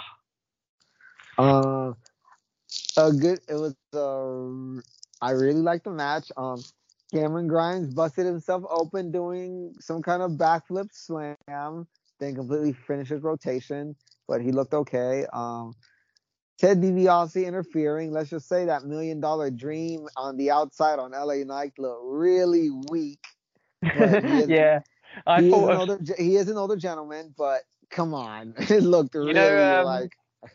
I actually said to myself when I was watching it, you know, when Stone Cold uh, does his podcast and he was saying about John Cena's STF, where he was like, John, just lock it up. Do you know what I mean? Just pull it in tight, lock it up. It and is yeah. the worst STF I've ever seen, though. and then, yeah, Ted DiBiase just did not lock it up. It was like, how is LA Knight not getting out of this? it was looked so stupid. It yeah. looks, yeah, it was ridiculous. But overall, I was happy with. The, I, I love that they gave us the payoff. They've legit been building up to this, so there's another thing. They paid it off. Um, I heard there were some Cameron Grimes dollar bills at the CWC. My friend actually got two of them. Oh, really? Oh, okay. Like the Shane Yeah. McMahon ones at WrestleMania. Oh my God, I've just, I feel like I'm just throwing absolute turmoil into the world at the moment. I can't believe I just said Shane McMahon. He'll be Uh, back you, for Saudi. you know, people were like saying before CM Punk came back, uh, they say, "Hey, what if Shane McMahon just shows up on at Chicago at Rampage instead?" Because they did say the best in the world, and Shane Oh McMahon. no! Oh no! Oh, that would be awful. He'll be back at, at Saudi Money Six most likely to defend his best in the world title. Blood Money Six. Oh no, I can't believe I just put that full process out there. Hey, you said Shane McMahon and you just started it. Here comes money. Um, yeah, so Cameron Grimes, million dollar champion. Um, looking forward to seeing what he can do from now. I, I don't. I, I'm not really a fan of LA Knights to tell you the truth, but like I think what they've been doing is actually quite good. Um, Oh yeah, the yeah, story's I've been great. Yeah, I enjoyed the been- story. it's been one of my more preferred things on NXT. Like pretty much what we're going to find out now, going through the card of Takeover. That you know, this was the first match, and it was probably my favorite match. Uh, actually, no, sorry, it wasn't my favorite match. There's another match that was my favorite, but honestly, like this was probably one of the better ones. Um, I felt like this takeover, like I feel like everything was like a bit rushed. Even though looking at the match times, they weren't rushed. I just feel like everything was just a little bit like on fast forward for some reason. Mhm. Don't know if uh, anyone else felt like that, but that was just my take on it. Uh, second match in was for your women's championship. Uh, Raquel beating Dakota Kai with like a massive sort of choke slam. Um, choke Ching- the, slam. ching- the Chingona bomb, yeah, that's the one. the avalanche, was the avalanche Chingona bomb. Yeah. I was trying to think of a name for it because I didn't know what it was called, but yeah, it's sort of like a choke slam, sort of yeah, one-handed bomb of just power bomb Powerbomb, sort of yeah. off, off the top rope, uh, which looked really cool, and it looked like fucking rattled uh, Dakota Kai's head and back. So um, I'm a bit disappointed that she lost because I feel like she needs to have her moment as well. But uh, I quite like Raquel. I, I like what she's doing as well, so I can't be that mad. Did you? What did you think of your girl losing? Well, first of all, my girl looked great in her entrance. Freaking, she looked like that was a look right there. Like the pink hair, the oh, she looked she looked good. Um, freak, I need to get my hair re-dyed. So for like when we go back to WrestleMania Access, it, Access, I have to redo it pink. But um, she looked great in the match. Um, I like the story, David versus Goliath. Obviously, easy story to tell. Um, good finish, honestly, the way they ended it, like the big avalanche Chingona bomb. And uh, I kind of like, I really wanted Dakota to win, but I kind of knew Dakota wasn't going to win because she did just have a match on main event against Aliyah. And she's most likely getting called up real soon. And she's going to be a baby face for some freaking reason, I guess. So, yeah. That's Dakota Kai, is it? She's been Yeah. doing main event. Okay. I don't watch main events. I would have no idea. Oh, Yeah, she had a main event match. Yeah. They're going to call oh, that's annoying. Because I don't want people to get called up, really. Oh, okay. Dakota Kai is going to be on the main, quote unquote, main roster. Ah, okay. I just pray she doesn't go to Raw. Yeah, although Raw could do with the help, to be honest. I mean, should, yeah. Shotzi and uh, Tegan on N- uh, on SmackDown are doing some good stuff, though. They- They're doing a thing, yeah. although nothing makes any sense because I feel like they've beaten Natty and Tamina loads of times, but yet they still don't have the belts. I'm like, how many Mhm. times do they have to beat them before they get a belt? Uh, they're gonna have the title match and they're gonna lose. yeah, yeah, exactly. Yeah, probably. Honestly. Um, okay, interesting. Anyway, interesting. So this one was my match of the night, and this is so unusual for me because I fucking hate him, and I've never enjoyed any of his work yet up until this point. But Walter losing to Ilja Dragunov. oh no, No. yeah, that was my match of the night too. So I, I am, um, I'm not a Walter fan like at all. I've not enjoyed any of his work. You just and Floyd, I always enjoy his work. I don't understand why people do. He's just a bruiser, he's a slapper, and he, you know, that's all he does. But in this match, I kind of saw what people were saying and been talking about him because he actually wrestled a decent match. Like, but it was very, very 50 50 rather than just being, oh, I'm just going to dominate you. You know, when he faced like Tyler Bate in that takeover, UK takeover, yeah, and it was like, Ireland one, yeah. yeah, and it was literally like what you just said, David versus Goliath, and it was about chopping him down, and it was all about Tyler Bate's, you know, will to survive and all of that. Whereas this one, because I thought that I thought the story was, or I thought the match was going to go exactly the same way, because Ilja Dragunov is like quite a small guy as well, but he was given as much as he got, you know, like he was. You could tell in the first few minutes when Ilja was doing a, a clothesline, for example, and Walter was going down. I was like, Mhm. oh, okay, this is a totally different match to what I've been used to seeing from Walter. Um, and I was very surprised that Walter lost the title. Um, I don't know what their plans are for him, but I was literally very, very surprised that he'd lost the title, considering who he's also faced and who he's also beat for someone like Ilja Dragunov to beat him, I was very surprised. Just because, I mean, I, I don't watch NXT UK, so maybe I haven't had that connection to him. But to me, say like Pete Dunne, who lost to Walter, Pete Dunne's Mhm. a bigger star. So I was a bit like, okay, so Pete Dunne loses to this guy, but Ilja beats him. Okay, you know. But um, but no, I was very, very, very impressed with Dragunov's performance as well. I thought it was very, very good, very good match. Um, I imagine Big Dave probably gave it a five, did he? Most likely. But you like this one as well, did you?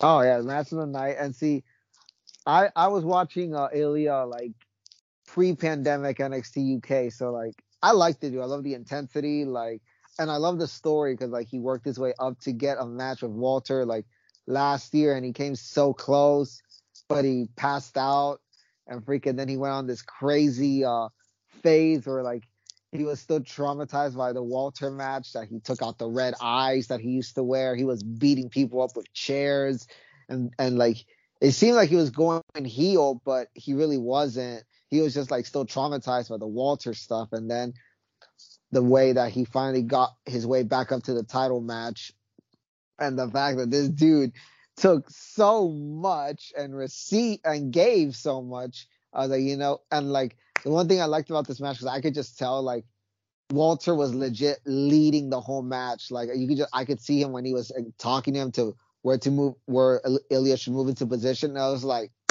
this is so good because look at him just continue to lead even when he's taking everything right now. So that's why I, I like the Walter match. I like Walter. Like it was a great match. I'm like, and I'm so happy for Ilja. I love the whole story. That it was literally almost a year since the whole say, um, match. yeah. I noticed that as well, like the talking through the match. It didn't ruin it for me or anything. No, I thought it was quite good ring ring generalmanship. But yeah, the NXT stuff, NXT UK stuff, should I say, has been totally wasted on me. So everything you just said, I'd heard for the first time. So I was like, oh, okay, cool.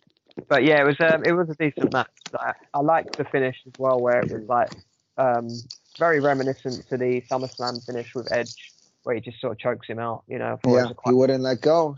He yeah, wouldn't let quite go. cool finish. Liked it. Very good. Match of the night, hundred percent. Mhm. Okay. Um, Kyle O'Reilly beating Adam Cole in the two out of three or three stages of hell or whatever you want to call it match. So, Hey, hey, goodbye. so what I said earlier about um, um, the match, uh, the the night feeling a bit rushed. This Mhm. this is like the personification of that for me because I feel like their first match at the last takeover went for on for fucking ages, or it felt like ages, and then their Great American Bash one as well was quite long, and then literally. I don't know the exact times, but like the traditional wrestling match, which is always for some reason the first match of one of these kind of events. Um, Kyle O'Reilly, I felt won won it very very quickly, and I was like, I was like, bloody hell, that just came out of nowhere, and I was like, right, okay. Um, and then the second one was a street fight. You know, you had some weapon spots, but I didn't think there was anything kind of that special in there. And Yeah. then, um, and then yeah, uh, Adam Cole won that one, and then the last one was William Regal's steel cage, um, which again, the finish for me was just proper baffling and proper flat. Considering we see war games every year and we see Mhm. Hell in Cells every year, we see a lot of cage matches, of styled cage matches. And with this, I mean, Cole just ties him up like on the ring, um, on the ropes, and kind of uses the cage a little bit with the super kicks and stuff. Yeah. And then it's literally like, oh, Kyle O'Reilly just grabbed him out of midair and just stuck him on a submission one handed and he tapped out. And I was like, what the hell? This guy used to be the NXT champion for ages. You know, I Mhm. saw him go with Johnny Gargano for like an hour or whatever in New York. They just went and went and went at each other. And this is how you're going to beat him. And I was a bit like, hmm, okay, like it, it didn't really sit well with me. I didn't, I didn't really enjoy this one. And where you were just singing, you know, hey, hey, goodbye sort of thing. Has Adam Cole signed on the dotted line anywhere yet? Uh, supposedly they just said this is uh that was Adam Cole's last NXT match. They didn't say anything else about like Where uh could freaking he go then? where he's going or if he re-signed. But um, he could as he could as easily uh, uh show up tomorrow night in Milwaukee because his contract ran out. He didn't get let go. He got ran out. So now his contract's out, so it means he could show up literally anywhere. He could do what he wanted essentially. Um, Yeah, he could there- literally be on TV on AEW tomorrow if he really wanted to. Yeah, um, I think that's I think that would be a little bit of oversaturation to be honest with all the like returns and debuts lately with things. I feel like that would be just a little bit too much. Like, oh, another one. Do you know what I mean? As old what's his faces would say, DJ Khaled, another one. Um, yeah, so I wasn't the biggest lover of this match particularly. Um, if that's the way Adam Cole goes out as well, I thought it was a bit disappointing, but he could probably do with going to Raw. You know, like he's if if he's going to be booked as a proper superstar, say like when AJ Styles debuted, for example, if Vince likes him and books him similar to that, you know, in his first year on the main roster, you could be looking at a new star. So don't write off Adam Cole yet for WWE. That's what I'd say. But what was your thoughts on the two out of three falls yourself? Oh, I hated the ending. I think the fans hated the ending too because like, yeah, they, they sorry they to cut in. that- They yeah they did they did crap. chant this is bullshit or bullshit at the end. Yeah, carry yeah. on. Yeah, um, the freaking yeah, the first match, like you said, ended pretty well. The street fight, okay, yeah, that was that was you know it was a street fight, and then the steel cage match. Like, but honestly, I feel like we've seen it before. I feel like we already saw it with him with Adam Cole and Johnny Gargano. So I was like, I feel like I've already seen this before. And then like the reason I hated the ending is like, yeah, he's caught in the submission, but um, there's a kendo stick literally like right in front of you. Why don't you reach for that and smack him with it? But instead, uh, he just tapped out. It was very strange, honestly. The way that he just tapped out, I was like, it just caught everyone by surprise, and not necessarily in a good way. I was like, mm, okay, not like when Asuka choked out Bayley at Takeover Mhm. Dallas. Do you know what I mean? It didn't have that effect on me, but um, yeah, it was what it was. Uh, okay, your main event was a out of retirement, I guess. I don't know if he he wasn't retired, but um, Samoa Joe beating Karrion Kross for the NXT title. Um, my thoughts. Again, I couldn't get into this match. I'm not really a fan of Samoa Joe's anyway. Like, never have been. I'm impressed by him, but it's just ne- I've never been a fan of his really. Karrion Kross has been very, very watered down on the main roster where he's appeared on Raw. So I've lost a Mhm. lot of interest in him as well recently. So for me, this just fell flat from the get go. Um, and there was no Scarlett with him as well, which didn't make any sense to me. I was like, where the hell's Scarlett? So I feel like we watched a main roster Karrion Kross in NXT. I don't know if that makes sense to you, but that's what I felt like I watched. And Samoa Joe is your first ever third time NXT champion. So interesting to see where that goes, but I'm also not overly that bothered. But yeah, what were your thoughts? Um, it was a short match, honestly. What was it, like 12, 13 minutes? I think it was. Yeah, it was very Uh, short. Uh, honestly, not the best match in the world. I mean, because yeah, I mean, it's just Joe's much older now. He can't really move as well as he used to. And plus, he was out of the ring for a long time because he was on commentary. So I'm pretty sure he was still a little bit um not fit. And then Kross, I mean, he's never had the greatest match in NXT, but the fact that they took Scarlett away from him, it's like it's just it's just you. Like, what else is there to you? Yeah, it's very strange, like why Scarlett isn't with him because she's been with him the whole NXT run, and where she hasn't been with him on Raw, that's what made me think I'm just watching Raw's Karrion Kross versus Samoa Joe. You know, it's just a bit lost, and I think that's sometimes the problem with having people on multiple shows. Um, sometimes where you're like, mm, and where bearing in mind the way he's been losing to Jeff Hardy and stuff hasn't been very good. So um, yeah. All right. So that was Takeover. Out of a poor, satisfactory, good, and excellent, what are you giving this show? Eh, it was it was uh it was satisfactory, not the greatest show. It did its job. I'm going to give it a satisfactory as well. I actually think it was one of the weaker takeovers that I've seen, and I don't think that's. I think that's quite telling of where NXT is at the moment. Um, you know, I was quoted as saying to my mate the other day at work, like, "Oh, NXT is in the mud at the moment because I haven't really enjoyed it fairly recently for lots of different reasons." but yeah, it's unfortunate, but it is what it is. So um, yeah, that was NXT Takeover. That's all I've got for the weekends or this, you know, the latest wrestling action. We've been on, you know, almost two hours now. Have you got anything else that you want to add? No, I think we, think we covered it all. No. Uh, let me just flick through my notes. Yeah, I've got nothing, nothing else at all. Um, okay, cool. Who's going to be your wrestler of this episode then? Uh, it can only be one. it's CM Punk. Yeah, it's got to be. Bearing in mind he hasn't even done anything yet. He's just done he one. He just literally just walked out and just yeah. And we've all gone like little girls. I love you, Punk.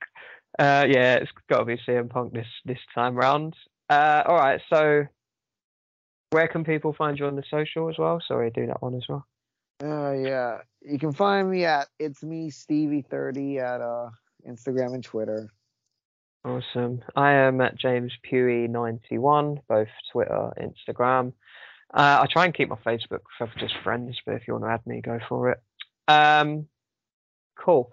So we will be back hopefully then uh, after All Out, which is in what two weeks that we just said, not this weekend, the weekend after. So we'll try and squeeze in a show at some point that week. Um, yeah. Anything else you want to add, or are we or are we wrapping this up, boy? I think we're good.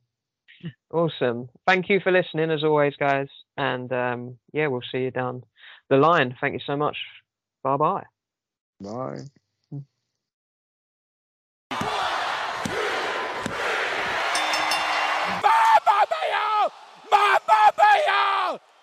Are you kidding me?